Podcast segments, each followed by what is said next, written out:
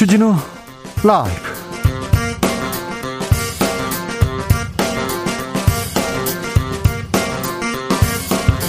(2021년 12월 6일) 월요일입니다 안녕하십니까 주진우입니다 민주당 이재명 후보가 소상공인을 위한 국가 지원이 쥐꼬리라면서 현 정부를 비판했습니다.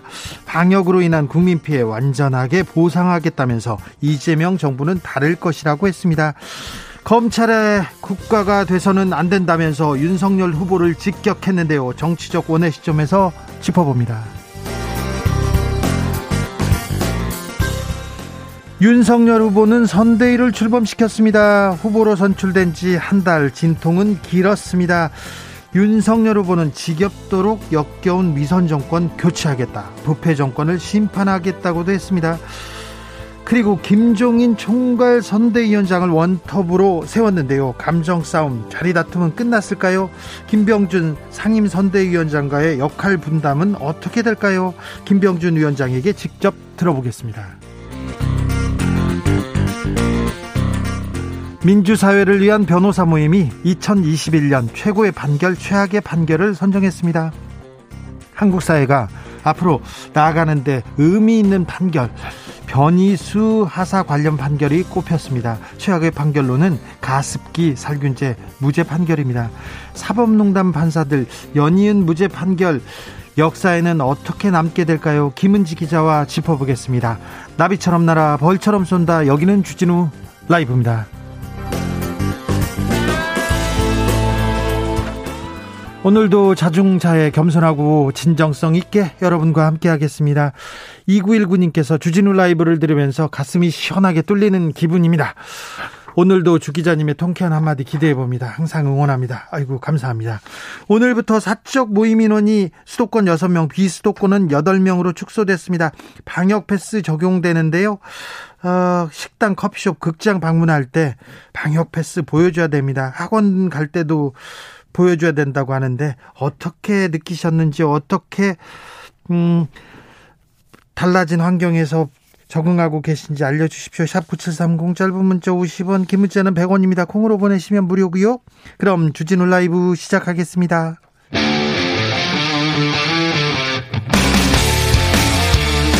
탐사보도 외길 인생 20년 주 기자가 제일 싫어하는 것은?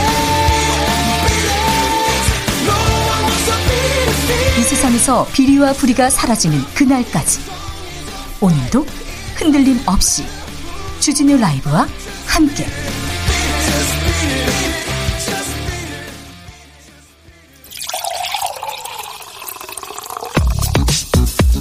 진짜 중요한 뉴스만 쭉 뽑아냈습니다. 주 라이브 주 라이브가 뽑은 오늘의 뉴스 주스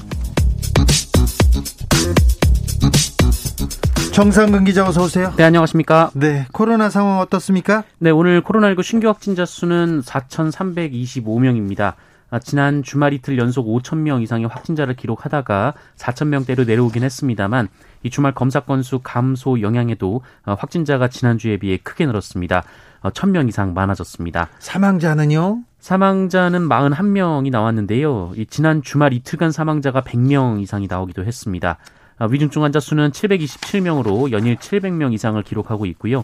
전국의 병상 가동률은 80.4%입니다. 오미크론 변이는 어떻게 돼가고 있습니까? 네, 오미크론 변이 감염자도 12명이 더 늘어서요. 누적 24명이 됐습니다. 특히 최초 확진된 목사 부부를 집에 데려다 준 이 지인의 가족이 다니는 어, 교회에서 확진이 이어지고 있는데요. 어, 이 교회에 다니는 안산 거주 중학생이 오미크론 변이에 감염된 것으로 오늘 확인됐습니다.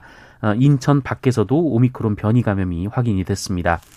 또 감염 의심자 중에서 서울과 충북에 거주하고 있는 사람도 있고 특히 서울에서는 세계대학 학생들이 의심 환자가 된 상황이어서 각 지자체에서도 긴장감이 높아지고 있습니다. 오늘부터 거리두기 강화됩니다. 오늘부터 4주, 4주간 사적 모임 허용 인원이 수도권 최대 6인, 비수도권 8인으로 제한됩니다. 또 오늘부터 방역 패스 적용이 전면 확대됩니다.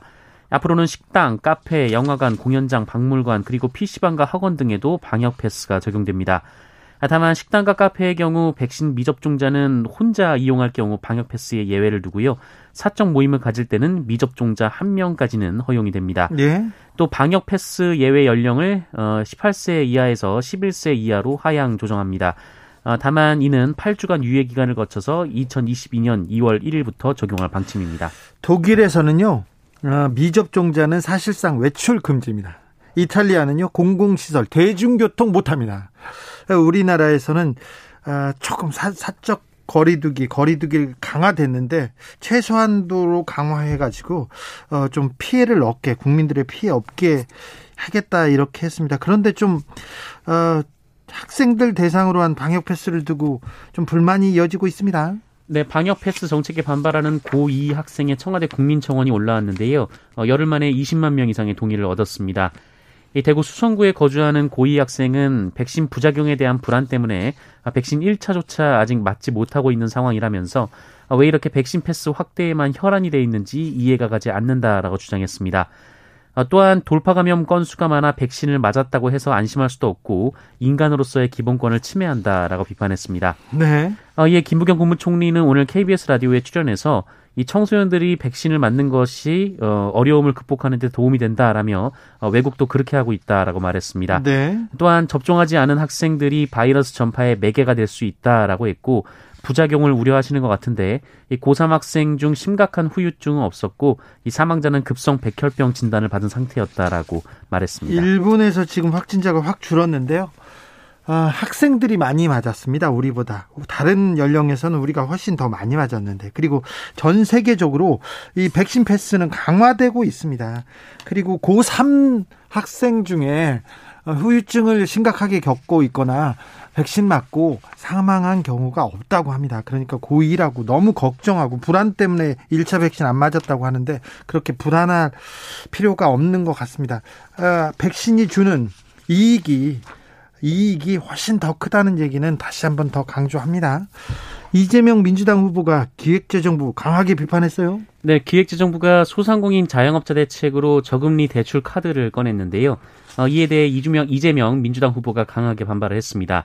어, 이재명 후보는 오늘 도표까지 준비해서 이 코로나19 시기 정부의 재정 지원 비율이 다른 나라에 비해 너무 낮다라면서 국가가 부담해야 할 부분을 국민 개개인에게 부담시키고 있다라고 주장했습니다. 어, 또한 국가의 조치로 인해 국민이 피해를 입었다면 그 피해를 완전히 보상해야 한다라면서 어, 직접 지원보다 융자를 통한 지원이 많은 것을 어, 도대체 왜 이러는지 이해가 안 된다라고 비판하기도 했습니다. 완전히 보상해야 한다고 했습니다. 이재명 후보 가족사를 두고 여야가 공방 이어가고 있습니다. 네, 이재명 후보가 그제 이 군산 공설시장에서 연설하면서 가족사를 언급했습니다. 이 부친과 모친이 화장실 청소 노동을 했고 어, 한 여동생은 고된 노동에 화장실에서 숨졌는데 산재 처리도 안 됐고 어, 또 다른 남동생은 환경미화 노동을 하고 있다라는 얘기 등이었습니다. 어, 그러면서 본인 출신이 비천하다라며 이 주변에 뒤지면 더러운 게 많이 나온다라고 토로했는데요. 이 조카 변호 관련 논란에 대해 이 변호를 할 수밖에 없었던 사정을 주장한 것으로 보이는데 어, 이를 두고 국민의힘이 감성팔이라고 비판하고 나섰습니다. 이 국민의힘은 자기 비하가 국민 비하로 이어지고 있다라면서 자신의 악행을 비천한 출신 탓으로 돌려세우고 있는 것이다라고 주장했습니다. 네. 무슨 말을 해도 정치권에서는 그대로 받아들이지는 않는 것 같습니다. 다 정치적 입장이 입장이 있어서 공격을 하는 건지는 모르겠는데 아무튼 정치권에서는 모든 것을 정치적으로 해석합니다. 조동현 전 민주당 공동상임 선대위원장 입장문을 냈어요. 네, 더불어민주당이 공동선거대책위원장으로 영입했던 이 조동현 서경대 교수가 결국 낙마했는데요. 어, 이후에도 사생활에 대한 비난이 쏟아지자 이 당시 상황에 대한 입장을 밝혔습니다. 어, 조동현 교수는 혼외자가 아니라 성범죄로 인해 아이가 생기게 된 것이고 이 종교적 소신에 따라 아이를 낳아 키우기로 했다라고 밝혔습니다. 또 당시 혼인 상태가 이미 파탄에 일어났던 상황이었고 어, 이후 재혼한 가정에는 이 사실을 얘기했으며 함께 극복을 해 나가기로 하고 지금은 배우자 그리고 자녀들과 행복한 가정 생활을 하고 있다라고 밝혔습니다. 아, 가족을 꾸려서 지금 가정 생활을 이루고 있는데요. 아이들 커가고 있는데요. 그런데 여기에 대한 공격이 멈추지 않고 있습니다. 네, 조동현 교수의 사생활을 일방적으로 공개하고 자녀들의 자녀의 이 개인 정보까지 공개한 강용석 씨가 사진도 이, 공개했어요. 사진도. 네, 조동현 교수의 해명이 거짓말일 것이다라는 취지의 주장을 계속하고 있습니다. 어, 그러면서 강간범이 누구인지 밝히는데 인생을 바치겠다라는 식으로 얘기를 하기도 했는데요. 인생을 바쳐요? 네. 앞서 민주당 선대위는 그 유튜브 채널 가로세로 연구소를 공직선거법 위반 및 정보통신망법 위반 혐의로 서울중앙지검에 고발한 바 있고 서울중앙지검은 이 건을 공공수사부에 배당했습니다. 어, 같이 방송을 하는 김세희 씨는 조동현은 악마 그 자체자 그 자체라고 했습니다. 강간범 찾는데 인생을 바친다고 하는데 이거는 2차 가해를 넘어서는 가해가 분명합니다. 근데 이런 분들이 방송을 하면 응원한다는 분들이 있어요. 또 돈 보내시는 분들이 있는데요. 똑같은 분으로 보입니다. 국민의힘 선대위가 오늘 공식 출범했습니다. 네, 국민의힘 윤석열 후보의 선거대책위원회가 오늘 오후 송파구 올림픽 경기장에서 공식 출범했습니다. 김종인 전 비상대책위원장이 이 총괄 선거대책위원장으로 지휘를 맡고요. 김병준 상임 선거대책위원장이 직제상 아래에 위치했습니다. 어, 또 비닐을 쓰고 오세훈 서울시장 지지 유세를 했던 이 청년 노재승 씨, 이 민주당 출신의 박주선 전 국회 부의장도 공동 선거대책위원장으로 추가 영입이 됐습니다. 또 김종인 총괄 선대위원장의 실무를 주로 도맡을 총괄 상황본부장에는 어, 이명박 정부 당시 비서실장을 지냈던 임태희 전 실장이 내정이 됐고요. 이 재선의 이철규 의원은 종합상황실장, 김근식 경남대 교수는 전략기획실장을 맡게 됐습니다. 이 김성태 전 의원의 사퇴로 공석이 된 직능 총괄 본부장에는 김상훈 의원, 이미자 의원이 공동으로 내정됐습니다. 관심을 모으고 있는 금태섭 전 의원과 이 조국 흑서 저자 권경애 변호사의 경우 어, 금태섭 전 의원은 합류기, 합류가 유력해 보인다는 언론 보도가 있고요. 어, 권경애 변호사는 이준석 대표가 영입을 검토하고 있지 않다라고 잘라 말했습니다. 오늘 윤석열 후보 어우, 세게 말씀하시더라고요. 네, 윤석열 후보는 이 지긋지긋한 부패하고 무능한 정권을 반드시 심판해야 한다. 아, 지겹도록 위서, 역겨운 그 위선 정권을 반드시 교체해야 한다라고 말했습니다. 지긋지긋한, 지겹도록 이렇게 강력한 문, 강력한 표현을 썼는데 지긋지긋한, 부패한, 지겹 있도록 역겨운 이렇게 강성 발언이 도움이 될지는 잘 모르겠습니다. 선대위 출범 과정에서 논란도 좀 있었어요. 네, 어제 국민의힘 공동 선대위원장으로 유명 피부과 의사 함익병 씨가 영입됐다라는 보도가 나왔는데요. 어, 이후 철회가 됐습니다. 함익병 씨는 지난 2014년 한 인터뷰에서 여자는 국방 의무를 지지 하느니 권리를 4분의 3만 행사해야 한다라거나 어, 독재가 왜 잘못된 것이냐라고 말한 바 있어서 논란이 됐고 인선하는 보류가 됐습니다. 그래서 그때 정치권에서도 논란이 되고 그래서 또 그때도 자리를 맡았다 그만뒀거든요. 네, 또 김종인 총괄 선대위원장은 경제에 상식이 없는 사람들이 자유주의자 행세를 한다라고 말해서 어, 이것이 김병준 위원장을 겨냥한 것 아니냐라는 분석이 나왔습니다. 예. 김종인 위원장은 오늘은 어, 자유주의 논쟁은 정당에서 큰 의미가 없다라면서 김병준 위원장과 충돌이 없을 것이다라고 수습했습니다. 김병준, 김종인 이 투톱은 어떻게 될지 오늘 자리 옆자리에 앉았는데 분위기는 어땠는지 잠시 후에 저희가 자세히 물어보겠습니다.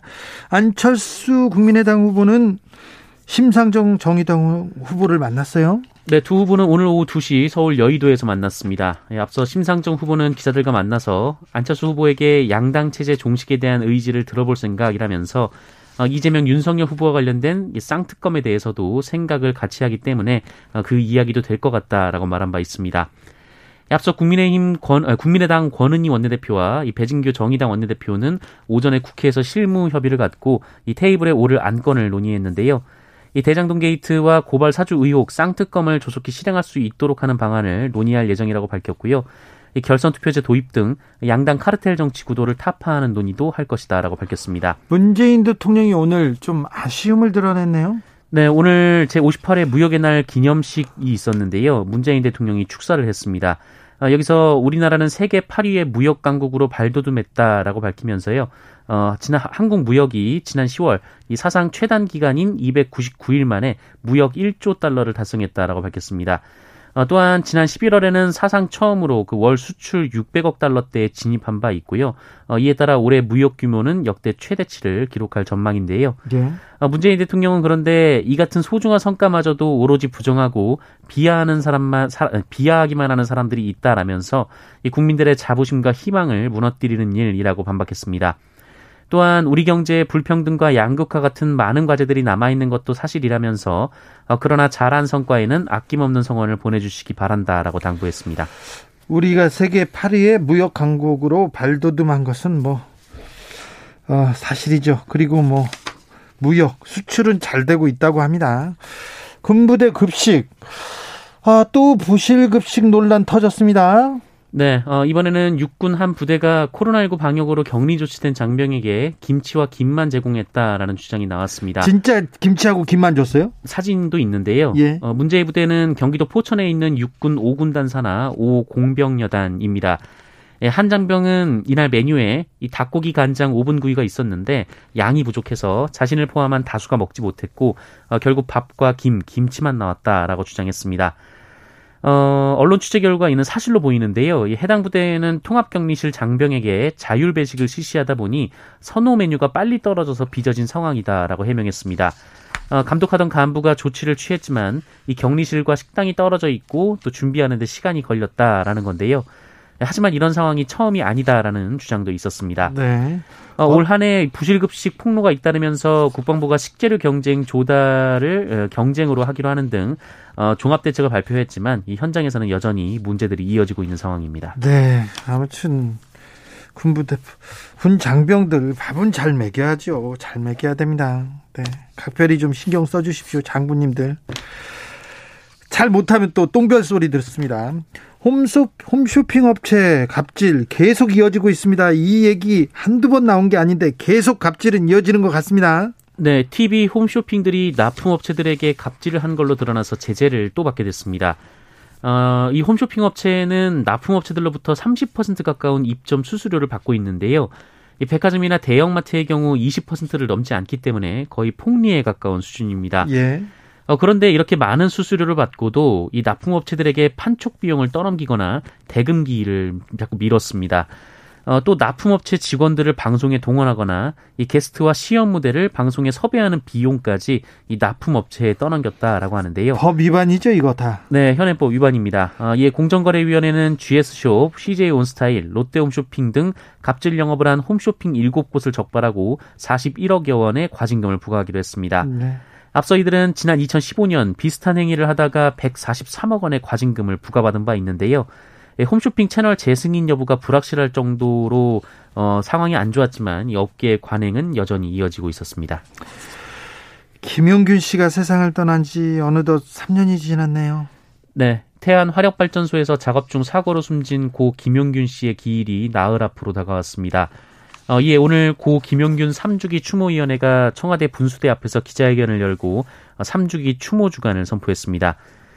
어, 이 자리에서 김미숙 김용균 재단 대표는 김용균 씨를 추모하면서 해마다 노동자 2,400여 명이나 죽이는 킬링필드와 같은 대한민국을 3년 내내 목도하고 있다라면서 합의안에 있던 발전소 비정규직의 전규직 전환 문제도 아직 해결되지 않았고 노무비는 아직도 빼앗기고 있다라고 지적했습니다. 이 추모인은 일하다 죽지 않는 사회와 비정규직 없고 평등한 일터를 만들기 위해 투쟁을 계속하겠다라고 밝히고 오늘부터 10일까지 전국 곳곳에서 이 추모 기자회견과 추모 결의 대회, 투쟁 문화제 등을 진행한다는 계획입니다. 김용기 씨가 떠난 지 3년이 됐는데 아직도 재판이 안 끝나서요? 재판도 안 끝나고 합의도 안 끝나고 모든 게 아직도 그대로 있는 것 같습니다. 그리고 노동자들이 일터로 나가서 돌아오지 못하는 경우도 크게 줄지 않고요. 아, 안타깝습니다. 주스 정상근 기자와 함께했습니다. 감사합니다. 고맙습니다. 이동필님께서 특별검사 제도는 있는데 특별재판국 만들어서 국정농단 판사들 심판합시다 얘기하는데 사법농단 재판 때 이 얘기가 나왔는데요. 잘 안 되네요. 네, 사법농단 재판도 그렇고요. 국정농단 판사들 아, 어떻게 해야 되는지 모르겠습니다. 김정우님, 우리가 눈 부릅뜨고 지켜보는 수밖에 없습니다. 김정우님께서 방역 패스가 학원은 적용되고 교회는 예외인 이유는 도대체 무엇입니까? 학원에서 공부하는 게 교회에서 찬송가 부르는 것보다 안전해 보이는데 대체 왜, 아, 이래 그 거리두기, 그리고 방역 패스와 관련돼서 조금 사각지대가 있고 불공평 불공정해 보이는 곳이 있, 습니다 그러니까 좀 각별히 잘 좀 챙겨 주셨으면 합니다. 교통정보센터 다녀오겠습니다. 정현정 씨.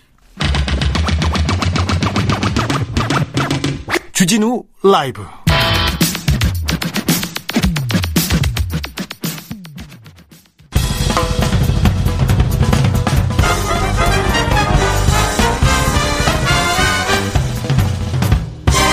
훅 인터뷰 모두를 위한 모두를 향한 모두의 궁금증 훅 인터뷰 윤석열 선대위가 드디어 출범했습니다. 후보 선출 한 달 만인데요. 김종인 전 비대위원장이 총괄 선대위원장으로 전격 합류했습니다. 이준석 대표 역할은 뭘까요? 그리고 김병준 상임 선대위원장과 어떤 역할을 나누게 될까요? 직접 들어보겠습니다. 김병준 국민의힘 상임 선대위원장 어서 오세요. 예, 안녕하십니까. 오늘 선대위 예. 출범식 있었습니다. 예. 네. 어땠습니까, 분위기가? 어, 분위기가 분위기가 아주 up돼 있었죠. 어, 그렇습니까? 예, 예, 예. 옆에 옆에 김종인 음. 위원장하고 이렇게 나란히 앉았던데. 예. 저는 아직 뭐 제대로 사진도 한 장 제대로 못 봤습니다만. 아, 그래요? 예. 근데 뭐 대, 인사 안 하셨어요? 왜 인사하죠? 인사했어요? 네. 대화를 안, 나, 안 나눴다고 하던데. 아, 대화를 나눌 그 형편이 안 되는 게 네. 끊임없이 이제 그 사람들이 와서 사람들이 와서 네. 어, 저 우리 김종인 위원장한테는 또 김종인 위원장한테 대로 또 저한테는 저한테 대로 인사를 하니까 네. 뭐뭐 뭐 그게 없었어요. 또 그 전에 이제 그 앞에 대기실에 있을 때는 네. 뭐 후보하고 이제 몇 사람 안 되니까 다 당연히 이야기하고 아 그렇습니까? 예. 아 대화를 안 나눴다 이건 아니네요. 예. 예. 자 요새 며칠 동안 머리 음. 아프셨죠? 요 며칠이 아니라 사실은 뭐 경선 이후에 계속 신경 쓰이는 일들이 있었죠. 네네. 네. 사실 근데 김병준 위원장은 나는 뭐, 뭐 직을 맡지도 않겠다. 네. 그리고 나는 뭐 무슨 욕심을 내지도 않는다. 지금껏 그러, 그러셨잖아요. 선대위도 사실은 저는 뭐 제가 후보께 네. 아, 는 선대위에 들어가는 것보다 네. 오히려 외곽에서 조언하면 더 크게 도와드릴 수 있을 것 같다. 네, 자리도 맞지 않겠다. 예. 그리고 네. 대통령이 되더라도 어떤 직도 맞지 예. 않겠다고 얘기했어요. 사실은 그게 지금 어제 오늘의 일이 아니고 예. 2008년도에 제가 책에다가 썼습니다만 그때도 제가 그 참여정부 끝나면서 네. 우리 아이들 다 모아놓고 어 아이들이 독립해서 다 살 때까지 내가 선출직, 임명직 공직을 일치하지 않겠다. 네. 그렇게 약속했던 적도 있고요. 네. 그리고 그 권력 근처에 가 있다는 것이 저로서는 이제 그거 말고 좀 다른 일을 하고 싶다는 생각을 많이 했죠. 예. 네. 그런데 어쩌다가 지금 불려왔습니다. 하여튼 총리 지명 받으면서부터 네. 시작해가지고 어, 여러 가지 빚도 주고 해서 그 빚, 빚을 갚기도 하고 뭐 그런 차원에서 하다 보니까 지금 여기까지 또 왔습니다. 왜 그런데 김병준을 이렇게 견제한다고 생각하십니까? 견제? 네. 견제가 있나요? 견제는 맞잖아요. 그 저도 견제라고 생각하지 않습니다. 그럼 뭡니까? 서로 생각이 이제 다 예를 들어서 네. 어 이제 선대위 운영 방식에 있어서 네. 아, 선대위가 이제 선대위원장이 한 사람이 있는 게 좋으냐? 네. 아니면 선대위원장이 그것도 상임 선대위원장이 여러 명이 있는 게 좋으냐? 네. 아, 여러 명이 있으면 서로 부딪힐 거 아니냐? 예. 라는 그 운영 방식에 있어서의 차이지. 뭐 그렇게 견제다 저는 왜냐하면은 제가 견제로 느끼지 않으니까요. 알겠습니다. 그런데 네. 방식에 대한 차이 대표가 대표가 네. 당을 나갔는데 가출을 네. 했는데 네. 그뭐 작은 작은 아. 갈등이라고 볼 수는 없죠. 야, 그거는 뭐 저 저하고는 음, 저는 관계가 있다고 생각지 않습니다. 아 그렇습니까? 왜냐하면은 이준석 대표가 그 부산 가서도 계속 이야기를 했지만 네. 어, 김종인 위원장이 안 들어오게 되는 경우에 총괄선대위원장으로 네. 어, 장인 김병준이 총괄선대위원장 해야 된다고 생각한다. 네. 뭐 이렇게 이야기를 했으니까 저하고의 그런 문제는 아니고 아닙니까? 네, 네. 경제 상식 없는 사람들이 자유주의자 행세 이것도 김병준을 꼬집는 김종인 위원장 아, 멘트로 나왔던데요. 싸움 시키고 싶으시죠? 아니 아니 아니죠. 아유, 김병준 위원장이 싸움을 안 하는 분인 건 제가 잘 아, 알죠. 그렇습니다. 네. 제가 지금 싸움을 안 하기 때문에 아무리 싸움을 붙이려도 싸움이 안 되거든요. 네. 그러니까 이제 그것도 그렇습니다. 아, 사실 이제 어, 어떻게 보면 자유주의라고 하는 것이 예? 요즘은 옛날하고 달라가지고 자유주의 그야말로 1.0 버전이 있으면 네. 지금 4.0 버전까지 와 있고 예? 4.0 버전은 소위 경제 민주화까지도 다 포괄하는 네. 그런 내용의 그 자유주의거든요. 네. 그리고 제가 얼마 전에 책을 썼습니다만 제 책 속에도 뭐가 들어있는가 하면은 국가의 역할에 관해서 특히 그 사회정책 복지 부분 포함해서 네. 사회 안전망 우리가 지금 OECD 국가와 비교해 가지고 형편없이 떨어진다. 그 평균까지를 목표로 해서 부지런히 따라가야 된다. 이걸 네. 다 썼단 말이에요. 네. 그러니까 그냥 자유주의가 아닌데 그 제가 물을 직접 여쭤보지는 못했는데 네. 그 기사에 난 문맥을 보니까 주로 보면 아주 고전적 자유주의자를 이야기를 하셨더라고요. 네. 제 이야기가 아니고 네. 보니까 보통 자유주의라고 하는 사람들이 그렇다 이렇게 이야기했는데 그 저는 해당이 안 된다. 그렇습니까? 다 기자들은 김종인 위원장이 김병준을 저격했다 이렇게 나오던데. 저격하면 뭐 맞은 맞아요. 아 그렇습니다. 근데 그게 아니라고 저는 생각하고 있습니다. 알겠습니다. 야, 자 김종인 위원장과 김병준 위원장 투톱 체제가 계속될 것 같습니다. 이준석 대표도 두 분이 업무 분장 긴밀하게 논의 중이라고 하는데 어떤 역할을 이렇게 나누게 됩니까? 저는 솔직히 뭐 김종인 위원장과 뭐 이런저런 이야기를 아주 상세히 나눠보지는 않았는데 저 같은 경우에는 뭐 제 나름대로 무엇을 해야 되겠다라고 생각이 있습니다. 네. 아, 그게 크게 부딪히지 않을 겁니다. 그래요? 네. 그래도 또 역할을 또 둘 다. 이 선대위라고 하는 게요. 네. 결국은 뭔가 하면 표가 되는 것을 누가 말하자면 그런 아이디어를 내놓느냐. 네. 그 다음에 표가 되는 거, 그 다음에 국민을 설득할 수 있는 그런 메시지나 예, 어떤 정책적인 내용이나 이걸 누가 내놓느냐 하는데 그것은 어, 선대위원장이 내놓는 것도 아니고 본부장들이 내놓는 것도 아니고 때로는 어디서 오는가 하면 밖에서도 옵니다. 네. 아, 밖에서 오는 게 굉장히 많고요. 그렇기 때문에 선대의 역할 구조를 굳이 이렇다 저렇다 따지고 말하자면 관료 체제나 무슨 군 체제처럼 뭐 한번 나눠 놓으면은 그게 아주 이 고착화되고 이런 게 저는 없으리라고 생각해요. 네. 지금까지 제가 대선을 치러본 경험은 그렇습니다. 네. 우리는 이 지긋지긋한 부패하고 무능한 정권을 반드시 심판해야 합니다. 지겹도록 역겨운 위선 정권을 반드시 교체해야 합니다. 오늘 윤석열 후보가 출범식에서 음. 이렇게 했는데 음. 정권 교체를 해야 됩니까? 해야죠. 왜요? 아, 지금 저는 이제 윤 후보께서 이야기하신 거하고 또 다른 측면에서 저 같은 경우에 네? 저 같은 경우에 이 무엇 때문에 그런가 하면 그야말로 시대 변화를 제대로 읽지 못하고 그 변화를 놓치고 있다. 저는 그렇게 생각하거든요. 네. 그러면 안 된다, 이거는. 네. 이거는 오히려 부패 뭐 이런 것보다도 더 무서울 수가 있어요. 이 변화를 따라가지 못하면. 예. 근데 지금 변화를 좀 따라가지 못하고 있지 않냐. 좀이 아니라 많이. 그런 생각이기 때문에 전공 교체해야 된다, 이거는. 네. 이제 그런 생각이 들고 특히 이재명 음, 대표, 이재명 후보가 저는 문재인 정부보다 오히려 더 하지 않을까 지금 걱정을 하고 있습니다. 네. 지겹도록 네. 역겹다, 부패. 음. 지난 박근혜 정부하고 비교했을 때도 그렇습니까? 그렇게 생각하십니까? 뭐, 그럴 수 있죠. 어, 지금 뭐, 뭐, 이제 서로 논란의 여지는 뭐 서로가 주장이 다를 수 있지만. 네. 이제 박근혜 정부하고의 차이점은 이 문재인 정부 들어서는 잘못된 것을 잘못됐다고 그러지 않는다는 데 있다, 이 말이에요. 조국 같은 경우도, 어, 거의 대표적이지만. 네. 이제 그런 것들, 그런 것이 이제 더 피로감을 주는 거 아닌가 저는 생각합니다. 자, 그러면 윤석열 후보는 시대를 잘 읽을까요? 잘 읽고 있습니까? 저는 저 나름대로 네. 나중에 언제 길게 한번 설명할 기회가 있을지 모르겠습니다만 음, 긴 시간 토론을 하면서 네. 어, 검찰 공무원 출신으로서는 보기 힘든 네. 보기 힘들다기보다는 검찰 출신이라 가지고 있던 그 선입관을 깨는 그런 내용들을 제가 발견을 했기 때문에 네. 그래서 제가 돕기로 한 거거든요. 어떤 선입견을 깨던가요?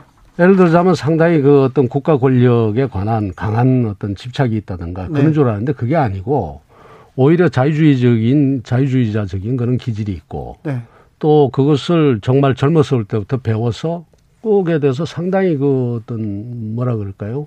그 좋은 생각들을 가지고 있고 그러더라고요. 네. 예. 그래서 제가 그러면서도 또 한편으로는 분배담론에 대해서 관심도 있고 네. 어 그래서 음 이 정도면은 충분히 이걸 기본으로 해서 우리가 좋은 나라 만들 수 있겠다 이런 생각을 했죠. 겪어보니까 같이 음. 토론해 보니까 윤석열은 지도자 감입니까? 예, 저는 그렇게 생각합니다. 그래요? 예. 어떤 면에서 어, 어디에서 그런 면을 우선 찾으셨죠? 이번에 그 지금 요번에 이제 그 저런 저 어, 김종인 위원장 영입하는 문제나 네. 이, 준석 어, 대표 설득하는 문제 같은 것도 보면 네. 이제 리더십의 유행이 여러 가지겠습니다만은 네. 굉장히 그 끈질기게 기다려요. 그래요. 그러니까 마구 뭐 이렇게 저 결정하고 빨리 이렇게 하는 것보다 상당히 그 기다리는 스타일. 자기의 자기의 그 요구 조건 내지는 자기가 충족하는 조건을 딱 던져놓고 네. 그다음에 그냥 쭉 기다려요. 밖에서 뭐 가가지고 왜 이렇게 리더십이 이러냐, 뭐 형편없다 이런 소리가 들리는데도 네. 그대로 기다리면서 기다려서 결국은 자기가 원하는 대로 네. 아, 이렇게 만들어내는 거, 뭐 이런 것도 아주 하나의 예입니다. 그래서 네. 나는 어, 우리 시대의 지도자한테 그런 기질이 좀 있어야 된다. 팍팍 그냥 그 순간적으로 이렇게 반응하는 것보다. 네. 예. 아 기다린다. 기다릴 네. 줄 아는 예. 지혜가 예. 있습니까? 예. 기다리고 그 다음에 아 그 요번에 내가 아주 절실히 느꼈어요. 아 이분이 이제 그 바로 바로 반응하는 스타일이 아니라 네. 상당히 그 뚝심 있게 기다리는 스타일이구나. 네. 아, 그런 걸 느꼈는데 그것도 저는 큰 리더십의 큰 덕목 중의 하나라고 봅니다. 안 한다. 절대 안 한다. 그래, 그렇게 했으면 그냥 보내주셨어야 되는 거 아니, 아니었나요? 어디? 아니요. 다른 분을요. 자, 자, 그러면요. 네. 김건희 씨는 어떤 분입니다? 전잘 모릅니다. 그래요? 네. 김건희 씨하고는 뭐 토론해보거나 얘기를 어, 해본 적이 전혀 없고요. 어, 다만 이제 뭐 들리는 이야기들, 네. 뭐 유튜브에서 나오는 이야기들 그거 몇 개 보고 네. 어 이제 시중에서의 뭐 이런 어떤 이야기들이 돌아다닌다는 것도 제가 알고 있고요. 네. 예. 그러나 이제 어디까지나 그건 후보자의 배우자의 문제고 네. 앞으로 배우자는 저는 모르겠어요. 후보하고 이런 일, 이야기를 전혀 해본 적이 없는데 어 무슨 영부인이다 뭐다 뭐 이렇게 이야기하는 것도 중요하지만. 네. 후보자가 자기 직업을 가지고 자기 일에 어, 열심히 뛰어보는 것도 저는 좋다고 생각하거든요. 네. 예. 그래서 그런 점에서 어, 지금 전문적인 직업을 가지고 있고, 어, 뭐 그런 정도로 제가 알고 있어요. 그래요? 그래도 후보자한테 큰 영향을 미치는 사람이니까. 음, 틀림없죠. 틀림없으니 네. 음. 그분도 좀 만나보고 다시 음. 얘기를 음. 나눠보고 그래야 되는 거 아닙니까? 기본적으로 이제, 어, 예를 들어서 제가 뭐 참여정부 때 이야기를 할 때도. 네. 그뭐 권양숙 여사하고 그렇게 뭐, 국, 뭐 이야기를 많이 했다거나 그러지는 않았거든요. 예, 예. 어, 주로 보면 노 대통령과 이야기를 하지. 네. 자, 노무현 대통령을 가장 먼저 발견한 분 중에 한 분이신데요. 네. 그런데, 네. 그런데 노무현 대통령 사람들이 다 네. 반대 진영에 있지 않습니까? 아, 그렇지 않습니다. 예를 들어서 지금 김한길 대표도 이쪽에 쪽에 하지 않습니까? 아, 그 김한길 대표는 노무현 어. 사람이라고 음. 볼 수는 없고요. 아, 그리고 또 이제 서로 좀 다르죠. 네. 뭐 서로 이제 뭐, 어, 뭐 굳이 제가 누구누구라고 이야기하지 않겠습니다만은 뭐 문재인 정부 들어서면서 소위 알게 모르게 에, 그 거리감을 둔 친노 내지는 네. 노 대통령 사람들도 꽤 있고요. 네. 어.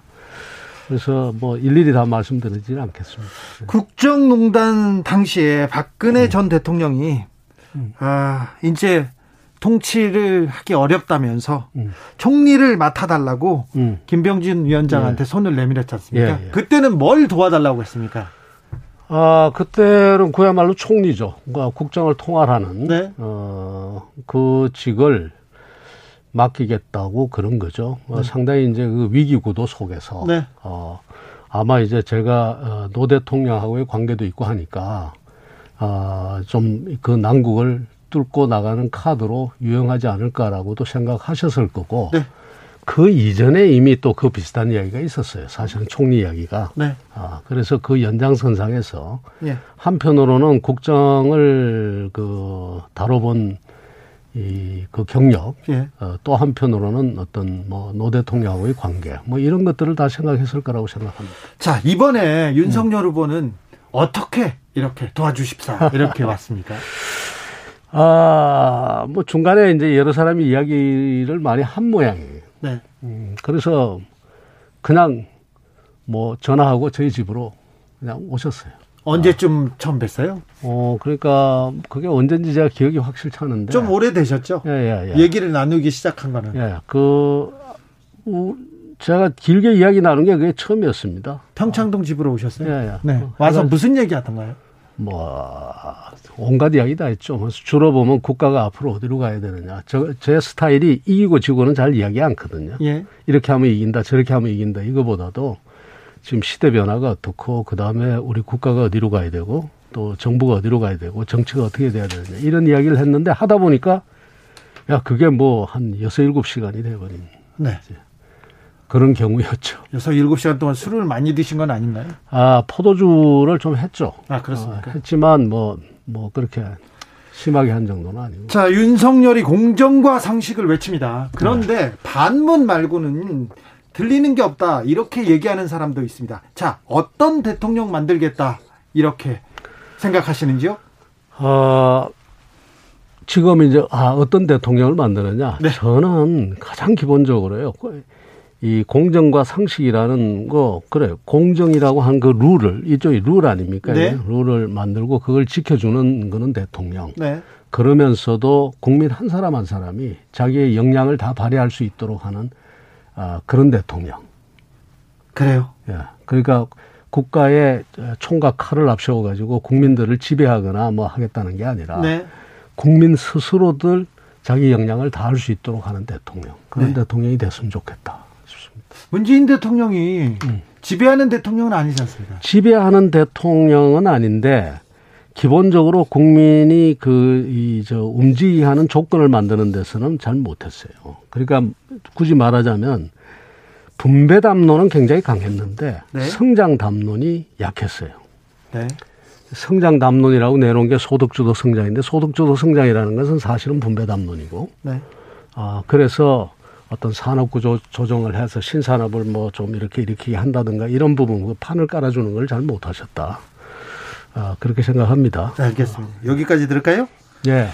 김병준 국민의힘 상임선대위원장이었습니다. 감사합니다. 감사합니다.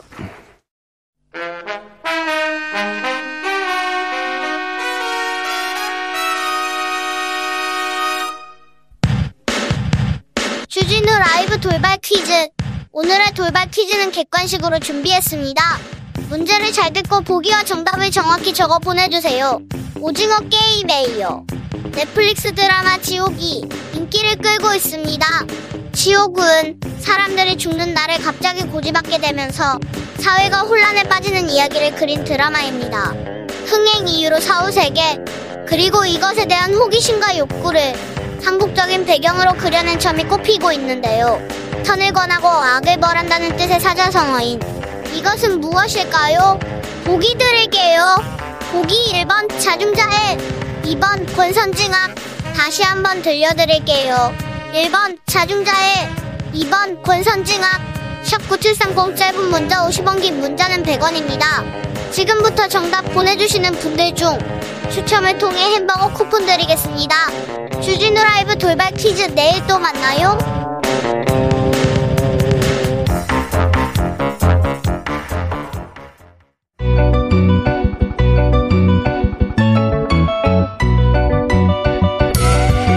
한층 날카롭다. 한결 정확하다. 한편 세심하다. 밖에서 보는 내밀한 분석 정치적 원의 시점.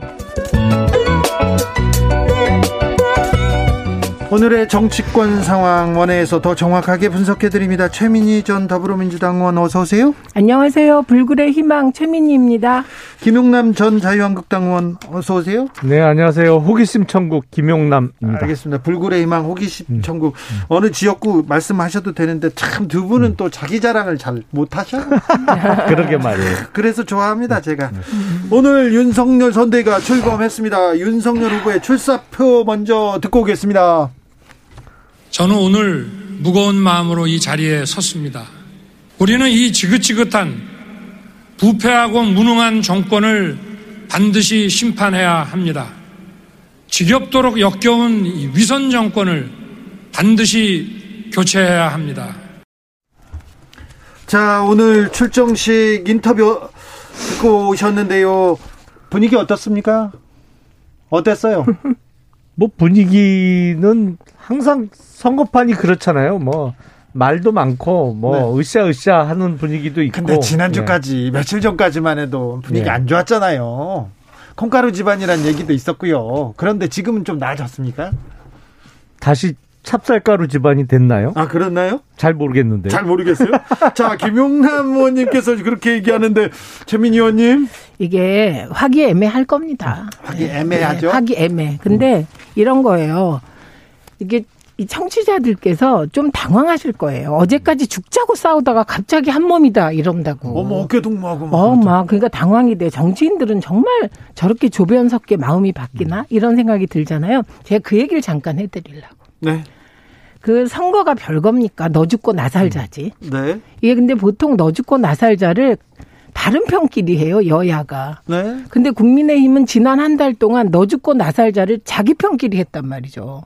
예. 그러니까 얼마나 당황이 됩니까? 근데 그렇게 하다 보니까 정말 다 죽게 생긴 거예요. 네. 왜냐? 오늘이 선대위 출범일인데 대표 없이 출범할 그런 우려가 생긴 거예요. 그래서 저는 일단 살아서 싸우자. 예, 이런 모드라고 생각합니다. 그래서 이런 걸 이름하여 임시봉합 된 건데 임시봉합이라도 한 게 어디냐? 이것이 지금 저 선대위 발표하면서 윤석열 후보가 저렇게 나오게 된 거죠. 지긋지긋한 건 사실은 문재인 정부가 아니고 내부 갈등이었을 겁니다. 그리고 지겹도록 역겨운 건 내부에서 윤핵관이니 이핵관이니 그 갈등이었을 겁니다.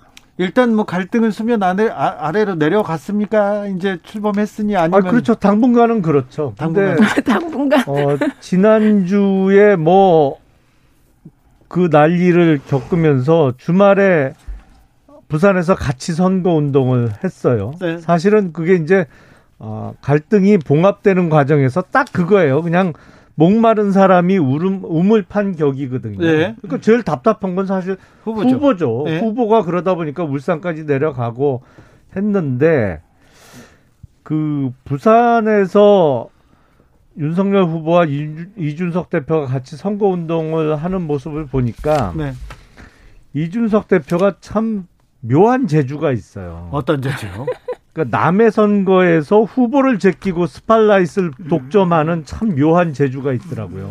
네, 그렇네요. 아니 그러니까 사진을 쭉 언론에 보도된 사진이나 화면을 봐도 항상 앞서가요 후보보다 네. 모든 사진이 거의 다 그렇더라고요. 네. 그래서 그 사실은 이 선거판에서는 지켜야 될 어느 정도 선이 있는 거거든요. 그렇죠. 무조건 뒤에 가야 되고 아, 후보를 당연하죠. 좀, 그리고 좀 뛰어 뛰어줘야죠. 후보가 앞서가고 그리고 사진을 찍혀도 후보가 중심에 서야 되는 거고 나머지 사람들은 뒤에 뭐 얼굴이 나오던 뭐 어, 옆모습이 나오던 이런 건데 상도이가 좀 깨진 것 같아요. 아 그렇습니까? 네. 이게요. 지금 이재명 후보는 민주당 후보가 맞는데 지금 저 말을 받아서 제가 말씀드리면 그 화면에 도는 사진을 보면 이준석 후보랑 사진을 찍는 젊은이가 있고 윤석열 후보가 뒤로 제껴진 사진이 돌아다닙니다. 지금 그걸 보는 순간 당연히 의문이 뭐지? 후보가 누구지? 이런 의문이 들죠. 빅데이터도 분석해 보면 이준석 1등입니다. 지금 윤석열을 제친 사람이 이준석입니다. 근데 이게 과연 선거에 도움이 될까요? 그래서 예를 들면 민주당 일부에서 이런 얘기를 하더군요. 이번 대선이 김종인, 이준석 커플 대 이재명의 싸움이다. 아, 그러면서 김준 그 김준석이다 이렇게 얘기를 하더라고. 그 둘이 합쳐서 그러면서 둘과 싸워야 된다. 그래서 저는 그럼 그게 무슨 후보가 윤석열 후보냐? 아니다. 윤석열 후보 대 이재명 후보다. 어쨌든 결국은 그렇게 갈 것이다. 네. 그래서 지금 나오는 이 그 김종인, 이준석에 대한 과다 과대 포장 여기는 언론도 한 몫을 하고 있다고 보는데요. 말짱황입니다. 선거는 후보 대 후보의 싸움이 될 것이고 곧 윤석열 후보가 내가 후보다 하고 나설 순간이 오게 되어 있습니다. 당연히 그렇게 가야죠. 그러니까 지금 중반전의 선거 양상을 보면 정말 듣도 보지도 못한 선거 양상이에요. 어떻게 네. 후보를 제끼고 뭐 딴 사람이 후보가 아닌 사람이 어 오히려 스팔라이트를 독점하고 검색량이 더 많이 올라가고 그럴 수가 있어요. 그러니까 좀좀 시하네요 지금 지금 판이. 자 주말에 윤석열, 이준석 대표가 둘이 극적으로 만나서 봉합을 했습니다. 근데 일성이 뭐였냐면 김종인 복귀였어요. 김종인 복귀였습니다. 윤석열 후보가 이준석 대표한테 정권을 준다고 그랬고 김종인 위원장이 들어왔고 김병준 위원장은 앞으로 어떻게 역할을 할 것이며 이 관계는 어떻게 되는 겁니까? 그럼 아니 그러니까 그 지난주와 같은 그 해프닝이 3월 9일 선거 때까지 없으면 좋죠. 네. 그리고 그런 일이 다시는 안 일어나면 국민의힘이 이길 겁니다. 선거 근데 없- 100%. 근데 없으리라는 법이 저는 보장 못 하겠어요. 제가 이런 생각이 듭니다. 형식적으로는 봉합이 되고 지금 저렇게 대중의 스파 스포트라이트는 이준석, 김종인 커플이 받고 있지만 선대위 구성을 보면요. 선대위 구성은 엉뚱한 사람이 하고 있다고 저는 생각합니다. 왜냐하면 함익병 씨나 노재승 씨 같은 분을 김종인 위원장이 영입할 수가 없어요. 완전히 다른 성향이거든요. 예를 들면 노재승 씨 같은 경우는 5.18을 비아냥된단 말이죠. 이거는 김종인 비대위원장이 광주와의 화해를 시도했던 거에 역행하는 거잖아요. 그리고 이분은 정규직 제로화를 주장하세요. 이것 또한 안 맞아요. 정규직을 제로화한다고요? 네, 정규직 제로화 얘기했어요. 네, 그다음에 반일이 정신병이다. 이런 요지의 글을 올린 적도 있습니다. 그런데 지금 이렇게 선대위가 구성되면 이 사람들은 도대체 누가 인선을 하고 있는 건지 저는 이게 굉장히 궁금합니다. 이게 이준석 대표 작품인가요? 아니면 김종인 위원장이 이분들을 택했나요? 특히 노재승 씨 같은 경우는 5.18을 비아냥거렸는데 5.18이 성역화됐다고 막 비아냥거렸거든요. 근데 이거는 김종인 위원장과는 완전히 다른 거잖아요. 그래서 누가 하는 겁니까? 이분은 섞여 있는 거로 저는 알고 있는데요. 각 각각 추천한 사람들이. 네. 그러니까 이렇게 짬뽕 선대위가 되는 겁니다. 2353님께서 방송에 출연하는 패널들이 자꾸 이준석 후보라고 발언을 실수하더라고요. 큰일 났네 이거 선거 네. 이거 저 선대위 좀 선대위에서 지금 잘, 어, 큰일 났네요. 잘 마무리해야 될 것 같습니다. 오. 난감합니다. 참 네. 저도. 아까 와. 아까 김병준 의원이 위원장께서 음. 그뭐 싸움이나 비난 비판은 자제하고 있어서 그냥 조용히 넘어갔는데 김병준 위원장은 어떤 역할을 하게 됩니까? 그 상임 선대위원장으로서 뭐 어쨌든 어 캠프의 실무적인 총책을 지시는 거는 맞는데 네. 이뭐 선거 정권은 그- 또 이준석 대표한테 있다면서요. 그리고 정권이 누구한테 있을까요? 김종인 위원장께 있는 건가? 이준석 대표에게 있- 있는 건가? 저기요, 이거 다안 됩니다. 정권은 후보한테 있는 거고요. 예, 후보가 일시적으로 오늘 선대위 출범시키기 위해서 여러 가지 말씀을 하셨고, 뭐 이렇게 한 건데, 좀 아까 김병준 위원장 인터뷰 제가 다 들었습니다. 꼼꼼하게. 근데 이분은 뭐 그냥 제가 소시적에 읽은 아큐 정전 속의 아큐 같은 태도더만요. 예, 예. 그래서, 어, 지금 보면 기선 제압에 있어서 두 분의 김종인 위원장과 김병준 위원장의 갈등 속에서 네. 지금은 김종인 위원장이 헤게모니를 쥐고 있고 김병준 위원장은 지금 엎, 납죽 엎드리셔서 미래를 지금 보고 있어요. 보고 있는 것 같습니다. 6726님께서 윤핵관들은 반드시 반격이 있을 것입니다. 예, 한 표 꾹 이렇게 얘기합니다. 윤핵관, 이핵관 이 이분들은 핵관들의 이런 이런 그 싸움은 이제 잦아들까요? 아니 이제 앞으로는 드러나는 일이 없어야죠. 그리고 이제 어렵사리 선대위가 출범했으니까 아, 운영의 묘를 살려서 잡음 없이 잘 진행돼야 될 텐데 문제는 뭐 최민희 의원님도 말씀하셨습니다만 지금 이 상황은 조금 이해가 안 돼요. 정상적인 상황은 아니에요. 후보보다 다른 사람들이 오히려 집중 조명을 받는 이 상황은 정상은 아니거든요. 그러니까 후보가 빨리 후보 중심의 선대위뿐만 아니라 선거 운동에서도 당연히 아, 앞장서서 가장 아, 스팟라이트를 받아야 되는 거고 네. 그렇게 되겠죠. 근데 지금 좀 아까 사회자가 윤핵관, 이핵관 없어지겠냐. 이거 못 없어져요. 왜냐하면 우리가 해방, 해방 이후 정부 수립하고 70년이거든요. 그리고 그 좀 지나서부터 등장한 게 핵심 관계자예요. 네. 정부 핵심 관계자, 청와대 핵심 관계자, 민주당 핵심 관계자. 이번엔 윤석열 후보 핵심 관계자, 이준석 대표 핵심 관계자 이렇게 되는 거예요. 근데 유- 대표 안 없어집니다, 이거. 대표와 후보의 핵심 관계자끼리 이렇게 이렇게 음. 포격전을 하는 거는 처음 봤잖아요. 처음 봤지만 이 핵심 관계자의 대리전은 저는 뭐 정치가 있는 한 계속될 것이다 이렇게 봅니다. 네. 그래도 조금 이게 잠잠해지지 않을까요?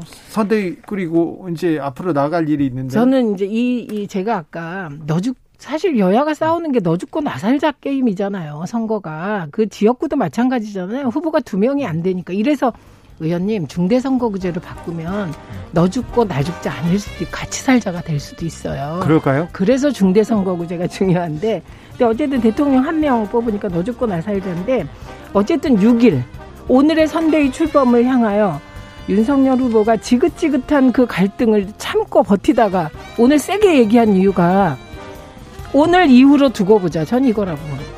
두고 볼까요? 네. 정치적 원의 시점 2부에서 두고 보겠습니다. 저희는 6시에 돌아오겠습니다.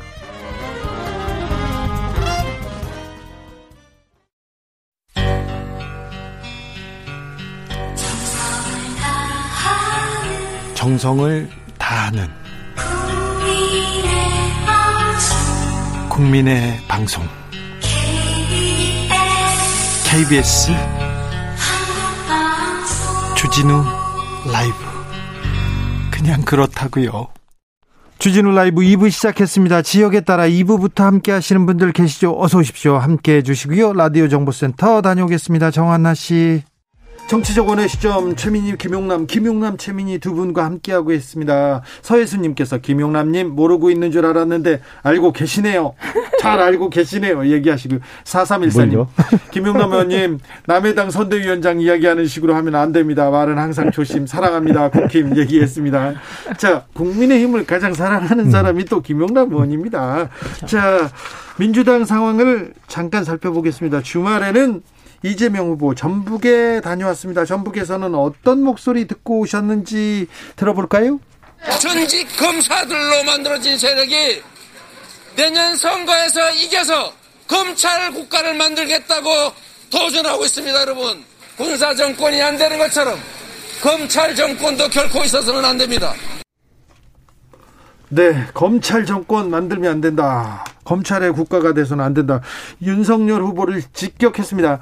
김병준 위원장한테 왜 윤석열 후보의 어떤 면을 봤냐고 했더니 검사답지 않은 모습을 봤다고 하더라고요. 검사답지 않은 모습이요? 네, 네.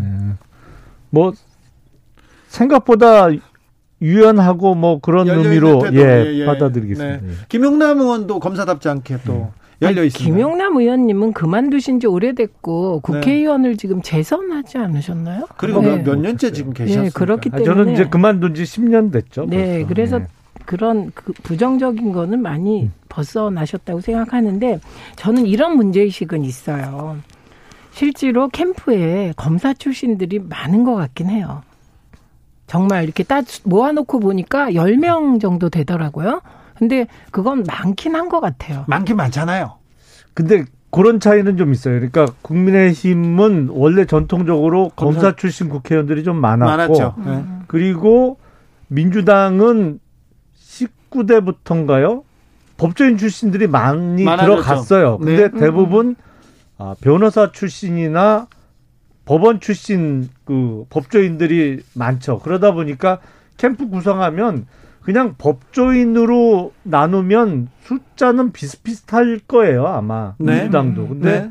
이제 그 검, 검찰 출신으로 따지면 국민의힘이 이제 좀 많아 보이죠. 아무튼 검찰에 의한 검찰을 위한 검찰 국가가 돼서는 안 된다. 이 얘기에 대해서는 어떻게 보십니까? 그게 뭐 검찰에 의한 검찰을 위한 국가가 될 수도 없고요. 사실은 검찰의 정상화는 필요하죠.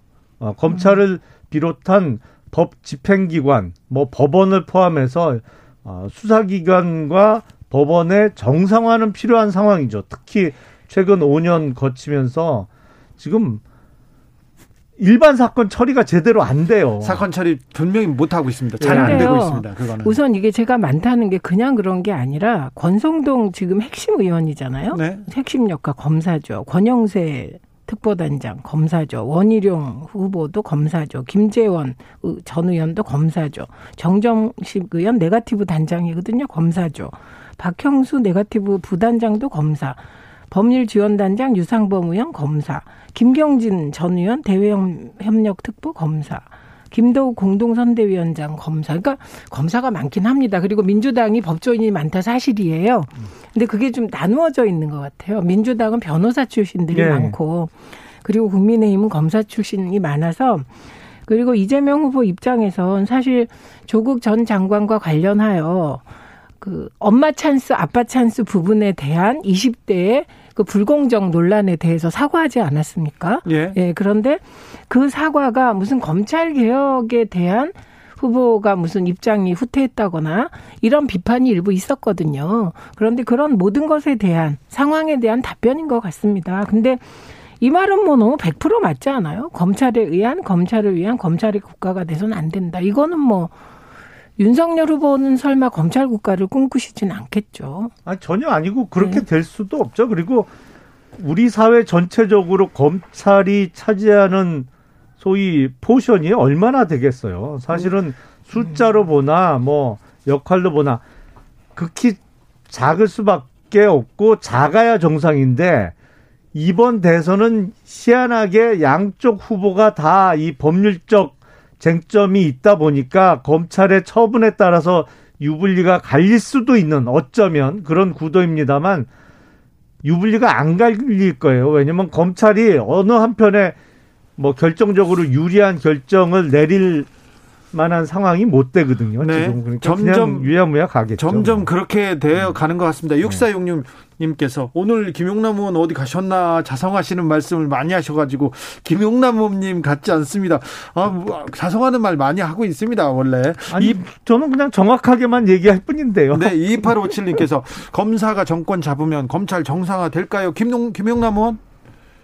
그게 검사가 정권 잡아오면 정상화되는 게 아니고 사실은 상식과 법률을 지키면 정상화되는 거죠. 검찰을 좀 제자리에 정치권이 좀 어, 손을 놔줘야 돼요. 근데 인사를 통해서 또 그리고 자신들에게 정권에 불리한 수사를 하면 어, 인사로 쫓아버리고 뭐 이런 그 악순환을 끊어주면 되는 거거든요. 악순환을 못 끊었습니까? 아, 김영남 의원님, 근데 그런 거는 근데. 박근혜 정부 시절에 많았잖아요. 아니 문재인 정부 들어서 근데요? 더 심각해졌죠. 이렇게 의원님. 노골적으로 인사 갖고 아니, 아니 날린 적은 없어요. 의원님, 문재인 정부가 얼마나 검찰 인사를 잘했나를 보여주는 본보기가 있습니다. 그게 윤석열 후보세요. 얼마나 공정하게 탕평 인사를 했으면 문재인 대통령이 임명한 검찰총장이 국민의힘 후보가 되겠습니까? 이럴 그러니까 줄 모르고 총장 시킨 거죠, 사실은. 그러니까 그러면 이럴 줄 모르고 시켰다면 그 배반했다는 뜻인데 저는 뭐 저는 배반의 프레임을 씌우고 싶지 않아서 그래서 문재인 대통령의 탕평 인사의 본보기는 윤석열 후보다 이렇게 말씀드리고 어, 싶습니다. 네, 이재명 후보가 아, 소상공인들한테 쥐꼬리만큼 지원했다면서 기재부를 정면 비판했습니다. 이재명 정부는 다를 거라고 했는데 이건 어떻게 보십니까?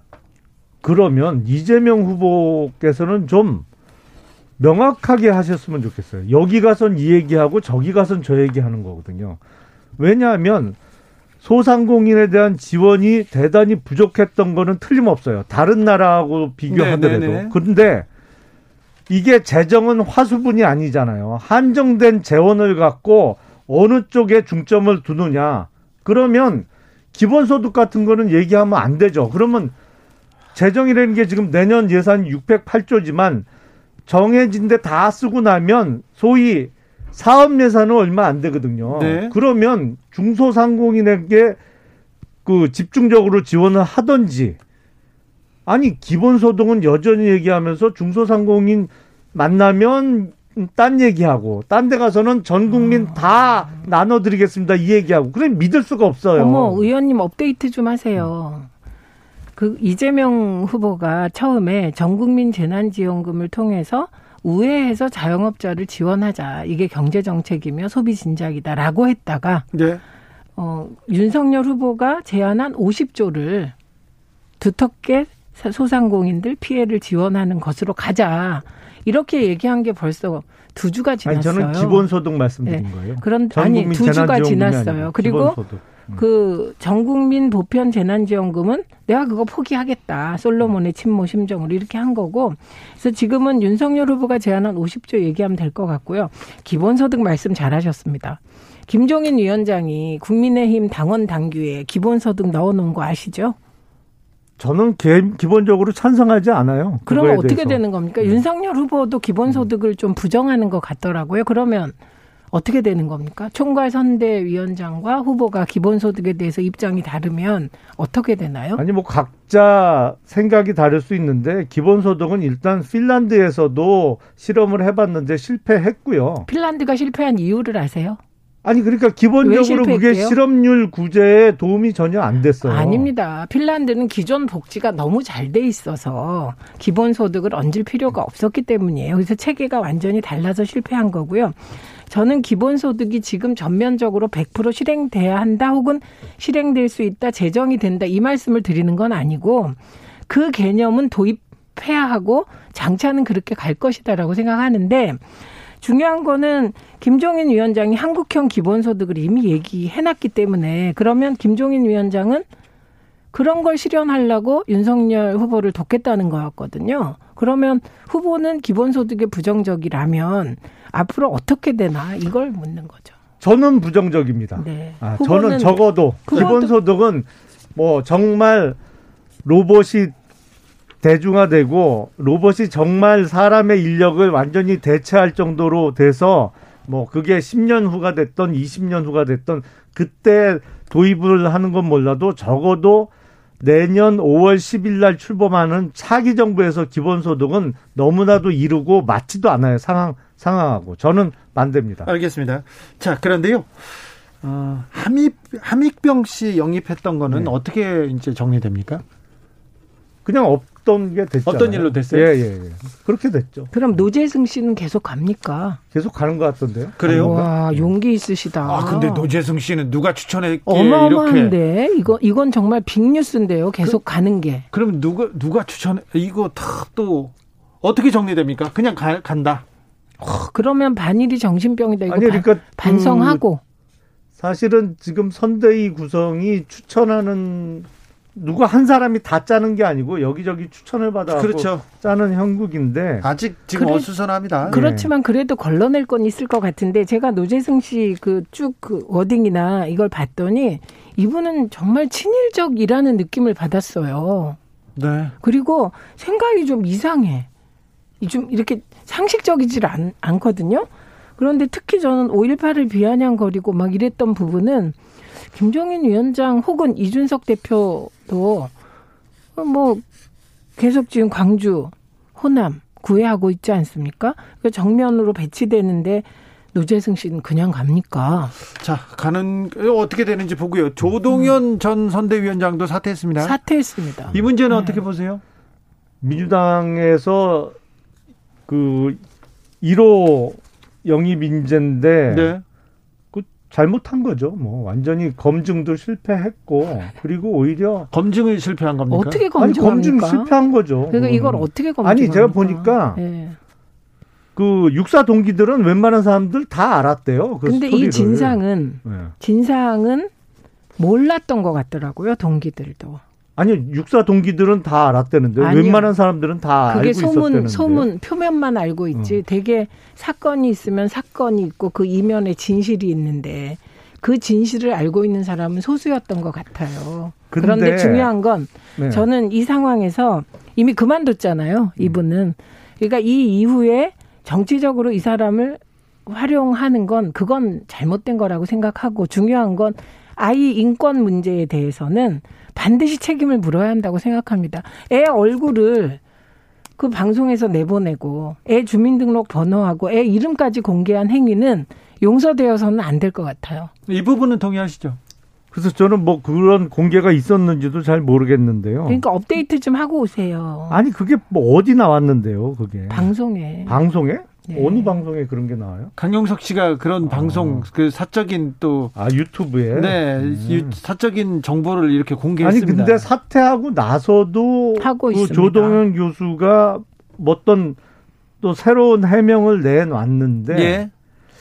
그게 문제가 뭐냐면 이 정도까지 되니까 아 해명이라고 내놓는 얘기도 사실은 숨 쉬는 거 빼고 다 거짓말 아닌가 이런 느낌까지 들 정도예요. 뭘 믿을 수 있을지 모르겠어요. 아니 그런데 제가 말씀드리는 건 네. 성인이 하는 행동에 대해서 네. 가치 판단을 하는 건 하시라고요. 네. 그런데 어떤 요인이었건 아이는 세상에 태어날 때 부모를 선택하는 게 아니지 않습니까? 그렇죠. 그런데 이 아이는 지금 학교나 가겠습니까?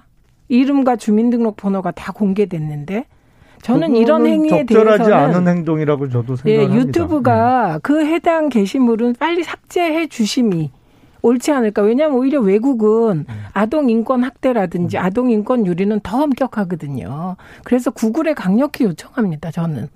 제가 음. 무슨 자격인지 모르겠지만 그 제가 어린... 하는 유튜브 채널이 아니라서 제가 뭐라고 답변을 드릴 네, 수가 근데 없습니다. 그 어린 아이를 생각하면 가슴이 정말 찢어질 것 같아요. 네. 국민의힘 선대의 내용으로 컨벤션 효과는 효과는 크게 줄어들었습니다. 벌어졌던 지지율은 많이 좁혀졌는데 이번 주 지지율 변화 어떻게 예상하십니까, 김영남 의원님?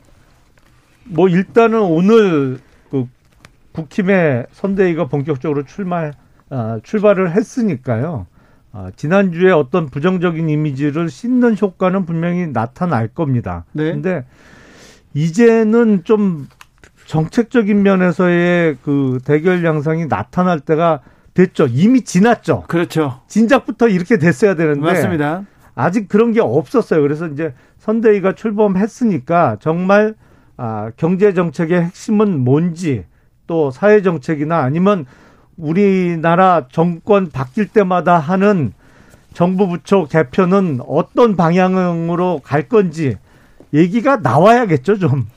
일단 봉합은 봉합이고 그게 임시 봉합인 데다가 사실 한 달 동안 뭐 하신 겁니까? 국민의힘이 민주당이 어, 원팀 못 된다고 그렇게 비난 언론이 비난하고 제가 이 자리에서 민주당의 오늘이 국힘의 미래다 국민의힘에 이런 말씀 드렸는데 민주당보다 훨씬 심하게 내전을 치르셨어요. 근데 그 내전을 치르고 새로운 인물이 나타났냐? 아니거든요. 돌고 돌아 삼김 7080 삼김 선대위에다가 후보가 이준석 대표 같은 이런 상황이 되어버렸거든요. 그래서 그 오는 선대위 출범한 효과는 제한적일 것이다. 그리고 노재승 씨나 함익병 씨 건, 특히 노재승 씨를 계속 간다고 하니 이거는 오늘부터 지금 문제가 되고 있기 때문에 이 논란이 가라앉지 않아서 저는 뭐 그 영향은 제한적이지 않을까 합니다. 네. 봉합 영향은. 다음 주는 또, 또 어떤 일들이 벌어질지 아우 일주일 만에 휙휙 변해가지고 또 다음 주에는 또 누, 가또 집을 나갈지 정말 또 다이내믹 코리아가 맞아요. 다이내믹 국민의힘이지. 음. 그거 맞아요. 정치권이 너무 좀 네. 국민들한테 충격을 드리는 것 같아요. 네. 정치적 원의 시점 최민희, 김용남, 김용남, 최민희 두 분 감사합니다. 네, 고맙습니다. 고맙습니다. 정치 피로, 사건 사고로 인한 피로. 고달픈 일상에서 오는 피로. 오늘 시사하셨습니까? 경험해 보세요. 들은 날과 안 들은 날의 차이. 여러분의 피로를 날려줄 저녁 한 끼 시사. 추진우 라이브.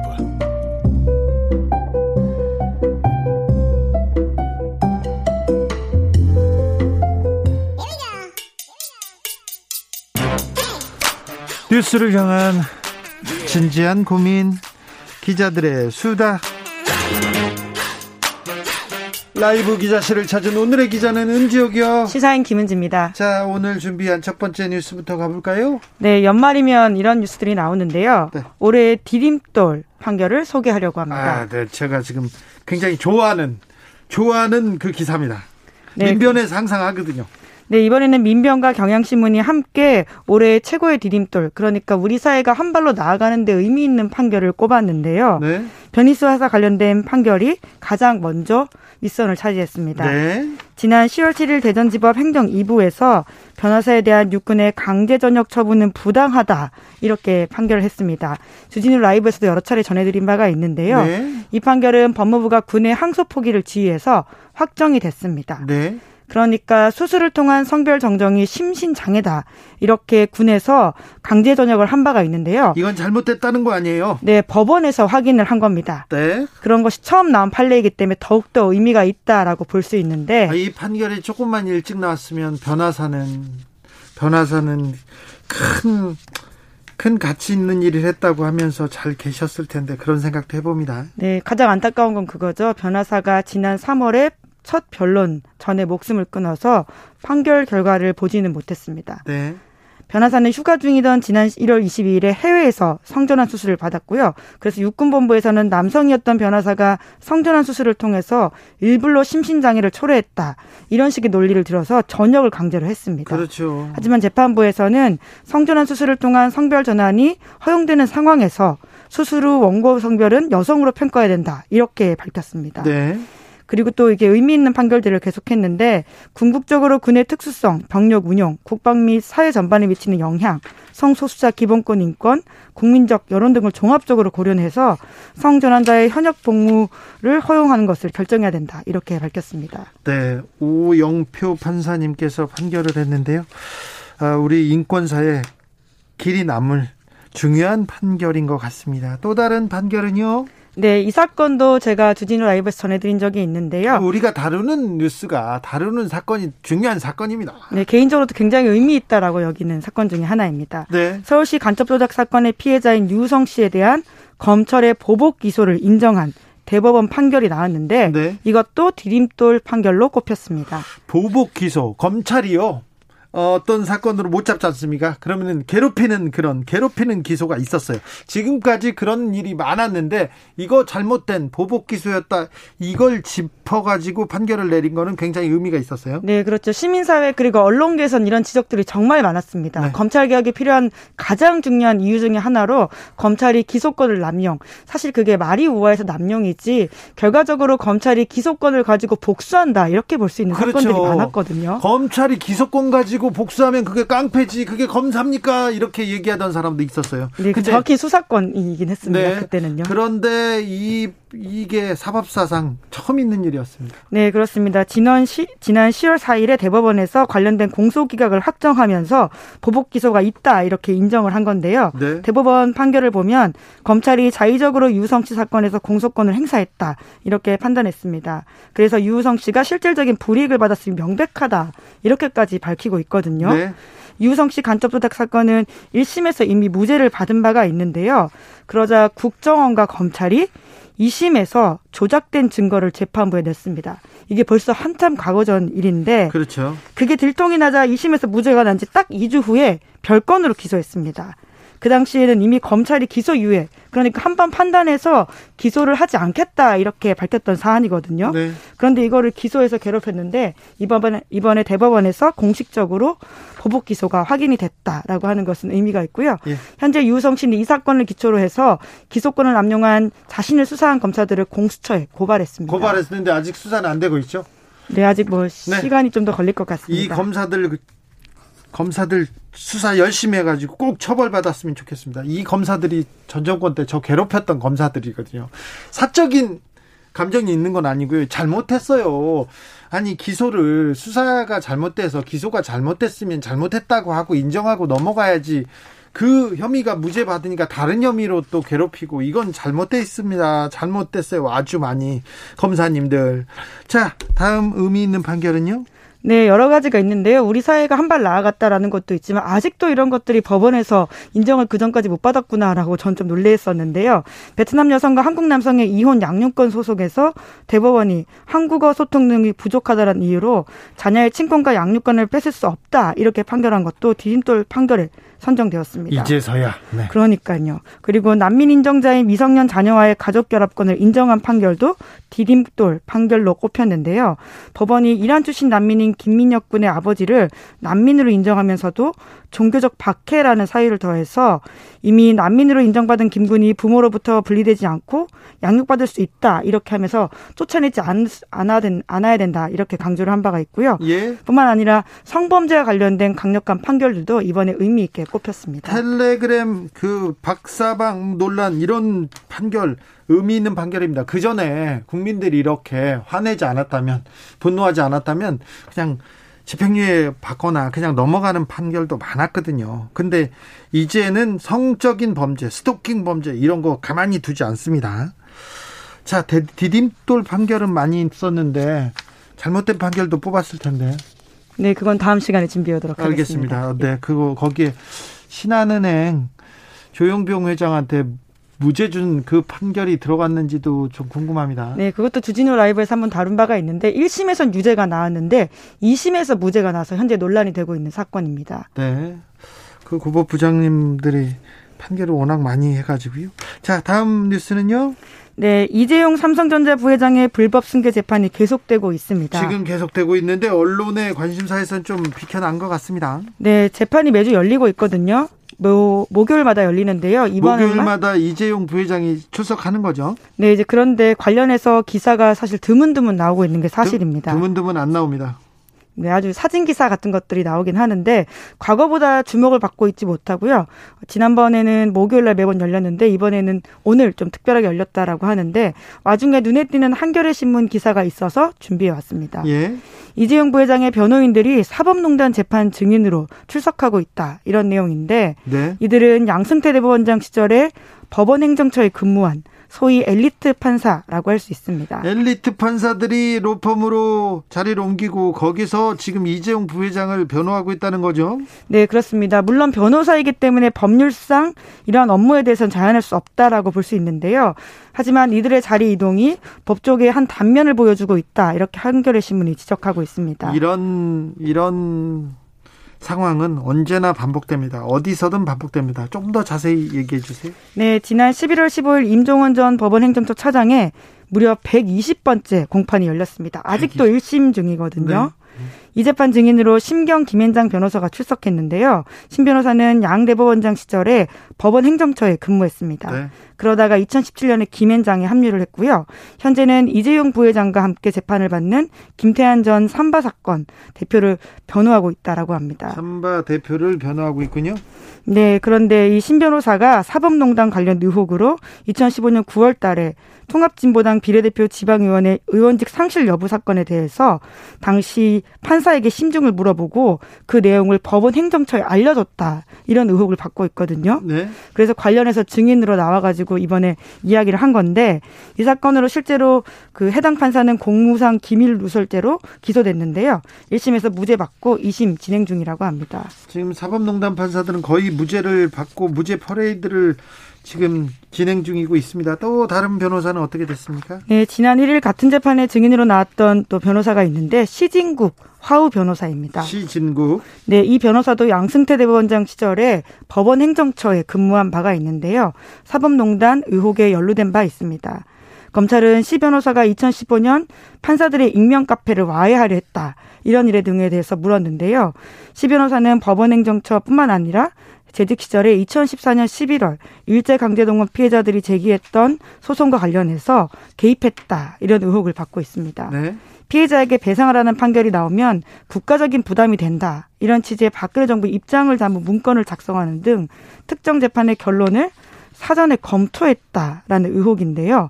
관련해서 시 변호사는 3개월 징계를 받은 바가 있는데 하지만 화우에 합류해서 현재 이재용 부회장 등과 함께 기소된 삼성물산 사장단을 변호하고 있다고 합니다. 돈을 어마어마하게 많이 벌 거예요. 전관인데다가 그리고 또 어우 핵심 요직에 있던 판사였습니다. 3116님께서 검판사가 직무와 관련된 잘못에 대해서 법의 심판을 심판을 제대로 받는 사회가 그야말로 공정 공정한 사회라고 할 수 있습니다. 그러게요. 피해자가 어떤 판결이 나오면 국가적으로 부담된다. 이 판결이 국가한테 부담된다. 어, 누구한테 부담된다. 이런 이유로 판결 결과가 바뀌었어요. 재판을 농단했습니다. 사법 체계를 농단했는데 계속해서 무죄를 받고요. 그리고 변호사가 돼가지고 지금 돈을 많이 벌고 있다는 그런 뉴스였습니다. 참 말이 안 나옵니다. 네. 마지막 뉴스로 가볼까요? 네, 러시아가 우크라이나를 침공할 수도 있다. 이런 보도가 나왔습니다. 깜짝 놀랐어요. 워싱턴 포스트 기사죠? 네, 미 관리의 발언과 자체 입수한 기밀 문서를 바탕으로 해서 워싱턴 포스트가 이런 내용을 작성했는데요. 네. 러시아가 이르면 내년 초에 약 17만 5천 명의 병력을 동원해서 우크라이나를 침공할 계획을 가지고 있다 이런 내용입니다. 네. 그 국경지대에 지금 전차와 야포도 증강했다 이런 소식들이 있는데요. 우크라이나에서 뭐라고 합니까? 네, 이미 러시아가 내년 1월 말 대규모 군사 공격을 계획하고 있다는 사실을 안다면서 관련해서 병력을 집결시키면서 대비하고 있다라고 밝혔습니다. 그러니까 그 긴장이 올라간다 이렇게 보시면 되는 상황입니다. 어, 옛날에 그 크림반도에서 한번 크게 부디, 부닥쳤던 적이 있어요. 러시아하고 우크라이나는. 네, 2014년에 그랬었는데요. 그때 강제 병합하고 분리절 투기자들의 봉기를 부추겼을 때보다 더 많은 병력이 동원됐다. 이렇게 지적 나오고 있습니다. 그런데 지금 그래서 우크라이나가 러시아 말을 잘 듣는다고 한 것 같은데 친러 정권이고 뭐 그런 얘기도 있었는데 러시아가 군사적 긴장을 고조시키는 이유는 뭡니까? 결과적으로 미국과의 관계 때문이다. 이렇게 보시면 되는데요. 미국과의 관계요? 네, BBC가 이렇게 분석하고 있습니다. 무엇보다 우크라이나가 나토에 가입하지 말라 이런 메시지를 러시아가 보내고 있다라고 하는 건데요. 나토라고 한다면 친미 동맹이라고 할 수 있겠죠. 예? 그러니까 미국과 가까운 군사 집단 국가들이라고 볼 수 있는데요. 그러니까 이번 이야기는 미국과 러시아 사이 갈등에서 나온 사건이다. 이렇게 보면 된다라는 겁니다. 네. 러시아는 올해 들어서 예비군을 동원하고 우크라이나와 관련해서 발언 수위를 높이는 등 미국의 신경을 자극해 왔다라고 하는데 러시아는 우크라이나의 미국 유럽 연합군 성격인 나토에 가입하지 말라. 허용하지 말고 자기 쪽에 붙어라 이렇게 이야기를 했다라고 해요. 그런데 또 우크라이나가 좀 여러 가지 행보를 하고 있기 때문에 지금 갈등이 고조되고 있다라고 보시면 됩니다. 그러니까 크림반도를 러시아가 합병했어요. 그 이후에 우크라이나가 친서방 행보로 계속 가니까 이걸 막아야겠다 이렇게 해서 러시아가 지금 군사적 긴장을 높이는군요. 아무튼 이 문제를 놓고 조 바이든 미국 대통령 머리가 좀 아플 것 같습니다. 네, 그래서 레드라인 용납하지 않겠다 이런 식의 발언까지 했다라고 하는데 실제로 조 바이든 대통령과 푸틴 러시아 대통령이 7일에 화상 통화한다라고 합니다. 여기서 우크라이나 문제를 논의할 예정이라고 하는데 관련해서 미국의 우려를 강조하고 우크라이나 주권에 대한 미국의 지지를 재확인하겠다라고 밝힌 바가 있습니다. 또 러시아에선 또 발끈하겠는데요?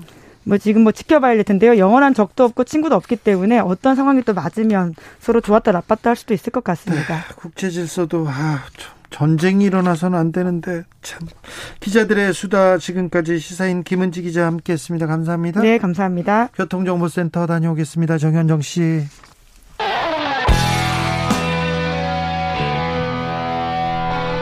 스치기만 해도 똑똑해진다. drive through 시사 주진우 라이브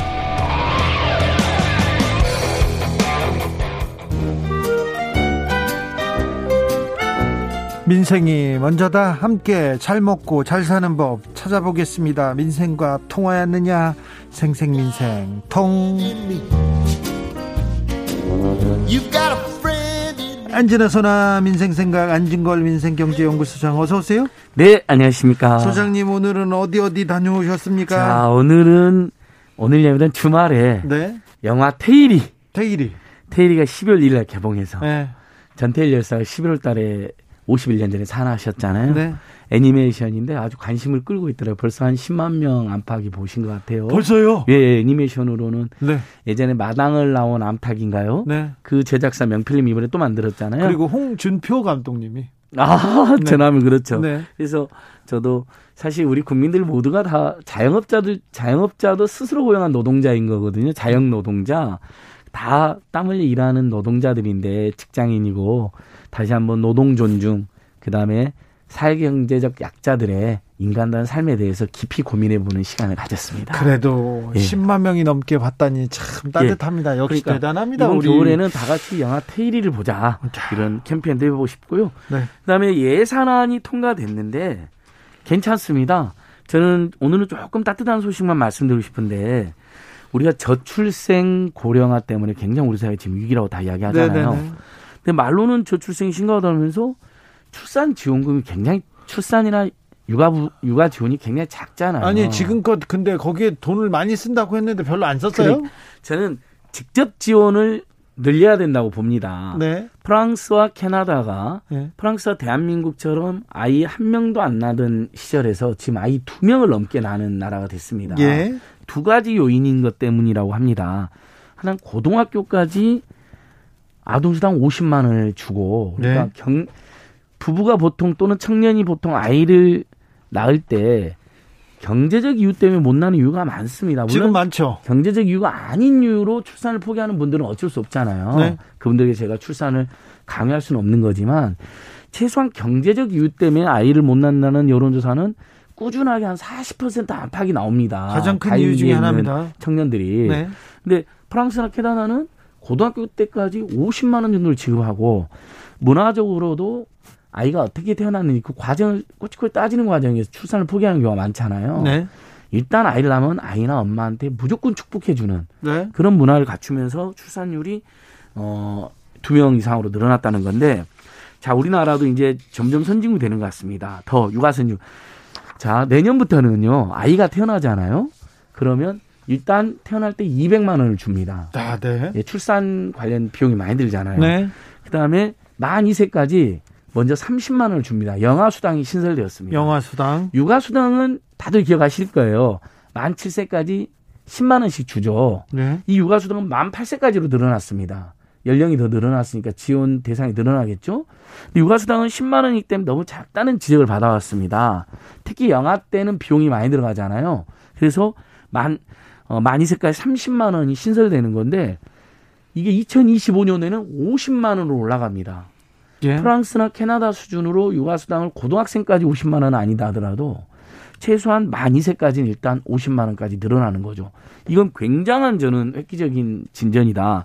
근데 이제 어떤 언론에서 이 제도가 이렇게 좋은 제도가 생겼는데 일단 긍정해야 되는데 또 약간 죄를 뿌리듯이 진짜 저는 한국 언론이 문제 많다는데 올해 아이가 연말에 태어난 부모들이 불만이 막 폭주한다는 식으로 이제 글을 쓰는 기사를 썼어요. 근데 모든 제도가 어쩔 수 없는 면이 있잖아요. 네. 당연히 올해 아이를 낳으면 출산전금 200만 원 못 받지만 내년에 만이세 영하기 때문에 올 30만 원을 받을 수 있게 되잖아요. 출산전금 못 받는 부분은 문제 저기 서운할 수 있지만, 그러니까 부정적으로 이런 좋은 제도까지 억지로 억가라고 그러나요? 억지로 까는 것은 네. 억가 기사가 있었는데 그렇게 볼 일이 아니다. 네. 드디어 모든 아이는 우리 모두의 아이라는 세계에서 가장 아름다운 구호가 대한민국에서도 확립돼 간다. 근데 다만 만 2세가 지나면 10만 원으로 줄어듭니다. 네. 그리고 만 8세까지만 10만 원을 줍니다. 이건 문제가 있습니다. 우리가 아이를 키우다 보면요. 아마 우리 청취자들께서 다 공감하실 텐데 초등학교, 중학교가 되면 더 비용이 또 들어갑니다. 네. 이런저런 비용들이 그렇잖아요. 네. 교육비 뿐만 아니라 뭐 여러 가지 학습 지원비 포함하여 뭐 또 저 저기 저소 저기 저학년층 때부터 뭐 일정의 사교육부터 들어가고 근데 만 8세까지만 10만 원 주는 거로 늘어나긴 했는데 내년부터 그다음부터는 지원이 없는 거거든요. 네. 저는 이건 빨리 여야 후보가 제발 싸울 땐 싸우더라도 이런 부분은 여야 후보들이 일단 초등학교 중학교 때까지 30만 원에서 50만 원 주는 거 연장하자. 네. 공약으로 서로 합의했으면 좋겠어요. 네. 여야 후보가 다 모여서 네. 아니면 먼저 괜찮은 후보가 치고 나가는 거죠. 예를 들면 민주당 경선 때 이낙연 후보의 공약에 고3 학생까지 50만 원씩 아동수당을 주자는 공약이 있었거든요. 네. 이건 누가 먼저 빨리 선점해서 이런 공약을 내세우자. 김성실님께서 고등학교까지 50만 원이면 학원비 걱정은 안 해도 될 것 같아요. 학원비 때문에 알바해야 될 것 같거든요. 얘기합니다. 학원비가 자. 100만 원 안팎 나오니까 네. 사실 50만 원이 모자랄 수도 있죠. 그러나 네. 큰 도움이 되죠. 네, 도움이 됩니다. 예. 안진걸 소장도 2세 한번 다시 생각해 봐야 되겠는데? 아, 저기 두 돈이 없어 둘째를 못 낳는데 네. 이렇게 되면 네.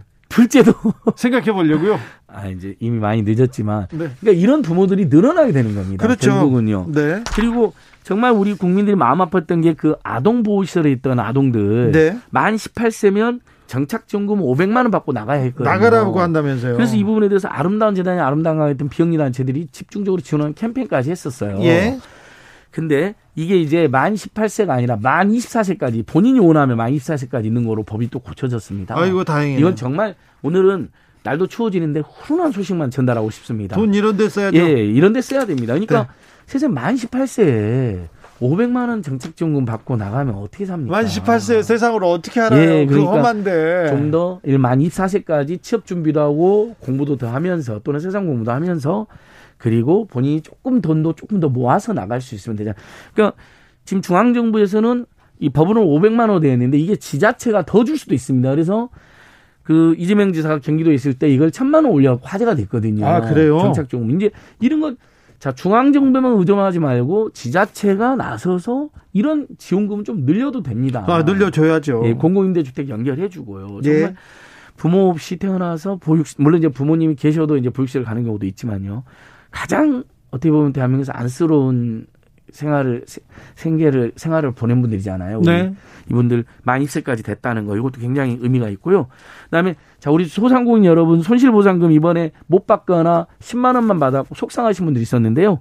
내년도 예산 안에 최소 손실보상금이 10만 원에서 50만 원으로 올라갑니다. 네. 그리고 3, 35조의 저금리 금융전 지금 금융기관들이 막 폭리치하면서 이자율 인상 통보하고 그래서 저도 막 분노하고 있는데 35조의 저금리 1%에서 1.5% 대 대출 물론 이제 손실 보상이 더 제대로 해줘야 된다라는 지적이 많지만 그래도 만약에 돈이 정말 돈의 먹이 끊어서 망하기 일보 직전이라면 어 저기 1%에서 1.5% 정부가 지원한 대출을 꼭 받아서 이익을 극복하자.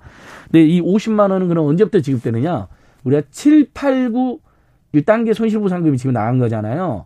지금 10, 11, 12 2단계 손실보상이 내년 초에 또 지급되거든요. 네. 그때부터 하한액이 10만에서 50만 원 올라가는 거기 때문에 10만 원만 받았던 분들 입장에서는 그래도 50만 원도 작지만 큰 네. 도움이 될 것 같습니다. 장호민 님께서 교육비 지원해 준다면 또 더 고급 사교육 생겨납니다. 그 지원금이 본연의 의미로 사용되어질지 그래도 지금은 줘야 될 것 같습니다. 네. 정관채님께서 억울하신 분은 또 나와 봅시다. 그렇죠. 또 나으세요. 6858님, 저는 아이들이 다 커서 성인이 되었지만 지원금 있다고 애를 낳을지 모르겠습니다. 행복 지수가 낮은 우리나라에서는 글쎄요. 여러 여러 면을 좀 고쳐야지요. 네, 아이들을 네, 위해서 교육제도도 좀 바꿔주고 네. 애들이 더 꿈을 꿀 수 있게 행복하게 살 수 있게 그렇게 만들어 줘야 됩니다. 그리고 육아 육아에도 조금 더 어, 힘을 보태야 되고요. 그래서 프랑스나 독일 같은 경우는 이 대학의 서열화가 너무 심각하니까 대학 서열화를 없애버린 거잖아요. 예. 유명한 나라잖아요. 그다음에 대학까지 무상교육을 해버리는 겁니다. 그러면 부모님들 입장에서 어떨 것 같으세요? 아이들이 학습 스트레스가 덜하고 원한다면 대학에 다 들어가고 가급적이면 그다음에 대학까지 무상교육 심지어는 학생 수당을 줘요. 학생들이 연구를 하는 걸 전념할 수 있도록 알바나 휴업하지 않도록. 네. 그러니까 그런 나라도 있다는 거. 우리나라가 지금 당장 하자는 건 아니에요. 네. 하지만 그런 나라들이 오히려 선진국이 됐다. 교육 학생에 많이 투자한 나라들이 이런 이야기를 꼭 드리고 싶고요. 다행히 국가장학금 올해까지는 최대 520만 원에서 최소 67만 원밖에 안 됐거든요. 국가장학금이. 예. 내년도에 소득 9분위 10분위는 지급이 안 되긴 하지만 소득 8분위부터 저소득층 학생들은 최대 720만 원에서 최소 350만 원까지로 대폭 늘어났습니다. 국가장학금이 네. 지금 국가장학금 한창 신청 기간이거든요. 네. 그래서 이런 부분도 이제 대학 교육비 부담이 굉장히 줄어들었다. 근데 대학을 안 가는 청년들에 대한 지원은 상당히 작습니다. 이 부분이 저는 좀 보완이 됐으면 좋겠습니다. 보완돼야죠. 네. 0500님께서 중2 초등학교 5학년 초등학교 2학년 키우는 지방 거주 아이 셋 워킹맘입니다. 직접 지원 강화에 적극 찬성합니다. 첫째 7살 때 어린이집이나 유치원 다닐 경우 원비 가족 가정 보육 경우 10만 원 줬는데요. 그의 모든 어린이집과 사립 유치원비를 올려 가지고요. 학부모 부담은 오히려 늘었더, 늘었더래요. 그러니까 각종 지원금이 실효성을 가지려면 직접 지원금이 좋다고 봅니다. 예, 예. 아, 그렇군요. 진짜 우리나라도 초중고등학교까지 한 달에 50만 원 최소 30만 원 주는 나라 만들자고요. 내년도 예산이 607조가 통과됐습니다. 네. 엄청난 나라입니다. 중앙정부 예산만 607조고요. 우리가 보통 예산 이야기할 때 중앙정부 예산만 계산하는 경향이 있어요. 그렇죠. 지방정부 예산까지 합치잖아요. 그다음에 공기업 예산까지 합치면 우리나라가 1년에 천억이 넘는 아니 천조. 천조가 넘는 돈을 국민에 쓸 수 있는 돈, 나라입니다. 네. 그러니까 당당하게 주권자로서 유권자로서 납세자로서 요구해야 됩니다. 학생들과 아동에게 돈을 쓰자. 더 많은 돈을 주라. 네. 서민 중산층 가정에게. 네. 이 요구해야 됩니다. 알겠습니다. 자, 다음 뉴스로 예. 가볼까요? 요거 이건 조금 슬픈 뉴스인데요. 근데 이제 우리가 지금 길 가다 보면 커피숍 엄청 생겼잖아요. 너무 많아요. 얼마나 생겼을 것 같으세요, 주디님? 모르겠습니다. 얼마나 됐습니까? 7만 6천 곳 현재. 예. 7만 6천 곳. 만약 통계 안 잡힌 곳까지 하면 더 될 수도 있잖아요. 최근에 뭐 커피 뭐 전문점이 예. 커피점이 지금 7만 6천, 6천 곳입니다. 여기에 예. 그 별다방, 콩다방 이런 데도 다 포함됩니다. 네, 다 포함되어 있는데요. 네. 어, 편의점이 한 개인 편의점까지 합쳐서 7만 개 정도로 추정을 하고 있거든요. 예. 5대 브랜드뿐만 아니라 네. 그러니까 편의점마다 더 많이 늘어났는데요. 네. 올해만 벌써 14,813개가 문을 닫았답니다. 아이고. 아니 문을 열었답니다. 올 11월까지만요. 네. 그러니까 이 와중에도 먹고 살기 위해서 커피숍, 특히 저가 커피숍 어, 한 1,500원, 2,000원 하는 커피숍이 많이 늘어났는데요. 14,813개 문을 열었는데 그중에 올해만 또 7,523개가 폐업을 했습니다. 예. 그러니까 폐업도 굉장히 많은데 많이 많이 어, 실제로 어, 지난 3년 동안 한 3분의 1, 30% 가까이가 폐업을 했습니다. 커피 숍이요. 예. 그러니까 예. 엄청나게 생기고 엄청나게 문을 닫는 거죠. 네. 근데 그 중에서 어 면적이 한 10평 정도인 포장 배달 전문점, 네. 소규모 커피숍이 엄청 생기고 있답니다. 근데 우리 국민들이 1년에 커피 값으로 쓰는 돈 통계가 나왔는데요. 한 100달러 된다네요. 한 11만, 12만 원쯤 된답니다. 1년에요? 예. 아마 이거보다 더 쓰신 분들 많겠죠. 평균이니까. 매일 커피숍 가는 그러니까 분들이 하루, 저는 커피를 안 좋아하니까 이 정도는 안 쓰는데. 분들도 많아요. 그래서 이제 이런 통계를 제가 말씀드린 이유가 뭐냐면, 그러니까 저 이재명 후보가 그런 이야기 한번 했었죠. 자영업 진입할 때 좀 장벽을 둬야 된다. 그래서 논란이 있었잖아요. 예. 그걸로 저도 KBS 토론에도 왔었는데 그 주장에 대한 찬반은 계속 우리가 긍정적 토론을 하고요.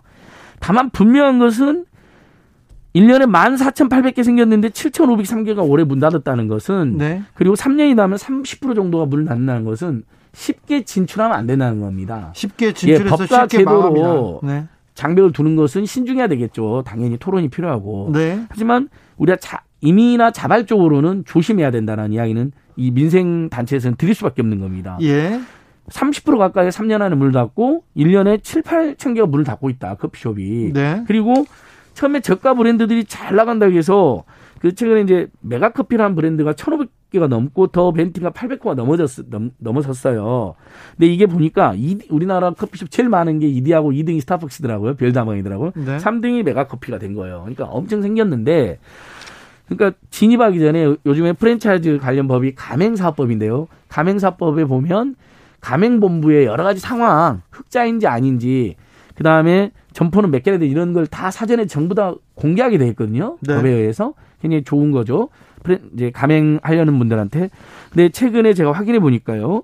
어, 이름 말하지 않겠지만 왜냐하면 그 적자라는 게 알려지면 괜히 손해 보실 수가 있으니까 좀 알려져 있는 커피 프랜차이즈 두 개가 최근에 적자가 됐어요. 그래요? 그러니까 커피숍을 창업할 때 창업할 수는 있겠지만 신중하셔야 된다는 이야기 하나. 그다음에 가맹사업법에 의해서 가맹본부 커피숍 프랜차이즈 본부 있잖아요. 본부의 정보가 다 공개돼 있으니까 네. 점포는 몇 개나 있는지 이익은 얼마나 났는지. 그리고 동네도 예. 좀잘 봐야 돼요. 한 그렇죠. 건물에 건물에 커피숍이 막 세 개, 네 개씩 있는데도 많아요. 그, 저는 적 그 고가 브랜드와 저가 브랜드가 같이 있는 것은 보겠어요. 근데 저가 브랜드가 선행이 들어가 있는 건 너무 짠하더라고요. 네, 그거 좀 예. 사전에 조금 준비를 잘 해야 그러니까 됩니다. 특정 본사끼리는 거리두기를 우리가 법에 넣어놨어요. 네. 근데 브랜드가 다른 브랜드는 들어오는 걸 막을 수가 없게 되어 있습니다. 알겠습니다. 이런 부분들도 조금 더 개선이 필요한 네, 좀 생각해 주셔야 네. 됩니다. 9480님 지원도 중요하지만 공교육 제대로 하면 얼마나 좋을까요? 좋을까요? 예. 얘기합니다. 공교육에서 공교육 정상화해서 풀어야 되는데 아, 이 부분은 나중에 또 저희가 토의를 해보겠습니다. 오늘도 네. 감사했습니다. 예, 고맙습니다. 생생민생통 안진걸 소장 감사합니다. 감사합니다. 오늘도 수고하고 지친 자들이여 여기로 오라. 이곳은 주기자의 시사 맛집 주토피아 주진우 라이브.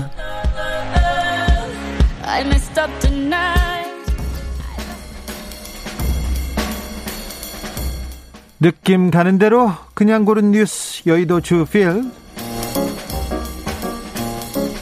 화이자 백신 원가 1139원 그런데 3만 4천 562원에 팔려 옵서버 기사입니다. 화이자가 비밀 계약을 이용해서 폭리를 취하고 있다는 기사고요. 그리고 이스라엘 이번 주에 코로나 백신 4차 접종 여부 논의한다는 기사도 같이 올라와 있습니다. 백신 개발했으니 돈 벌어야죠. 그런데 좀 웬만큼 벌고 지금은 좀 이웃을 살펴야 될 때입니다. 부자 나라에서 먼저 맞, 맞는다고요? 비싸게 주고 그래요. 먼저 맞아야죠. 그런데 이제는 좀 가난한 나라도 좀 생각할 때가 됐습니다. 델타에 이어서 오미크론까지 인간의 탐욕이 강대국의 탐욕이 재앙을 더 키우는 거는 아닌지 고민해봐야 될 때입니다.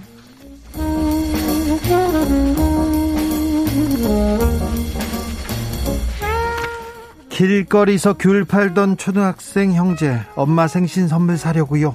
한국일보 기사입니다.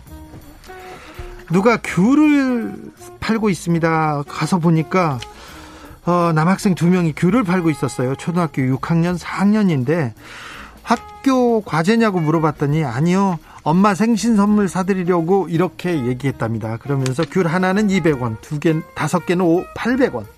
8개는 천원이고요 선착순 5명한테는 초콜릿도 증정한다고 이렇게 적어놨다고 합니다. 아, 귤 3천원어치 달라고 했더니 서비스로 귤을 두 개 더 줬다고 합니다.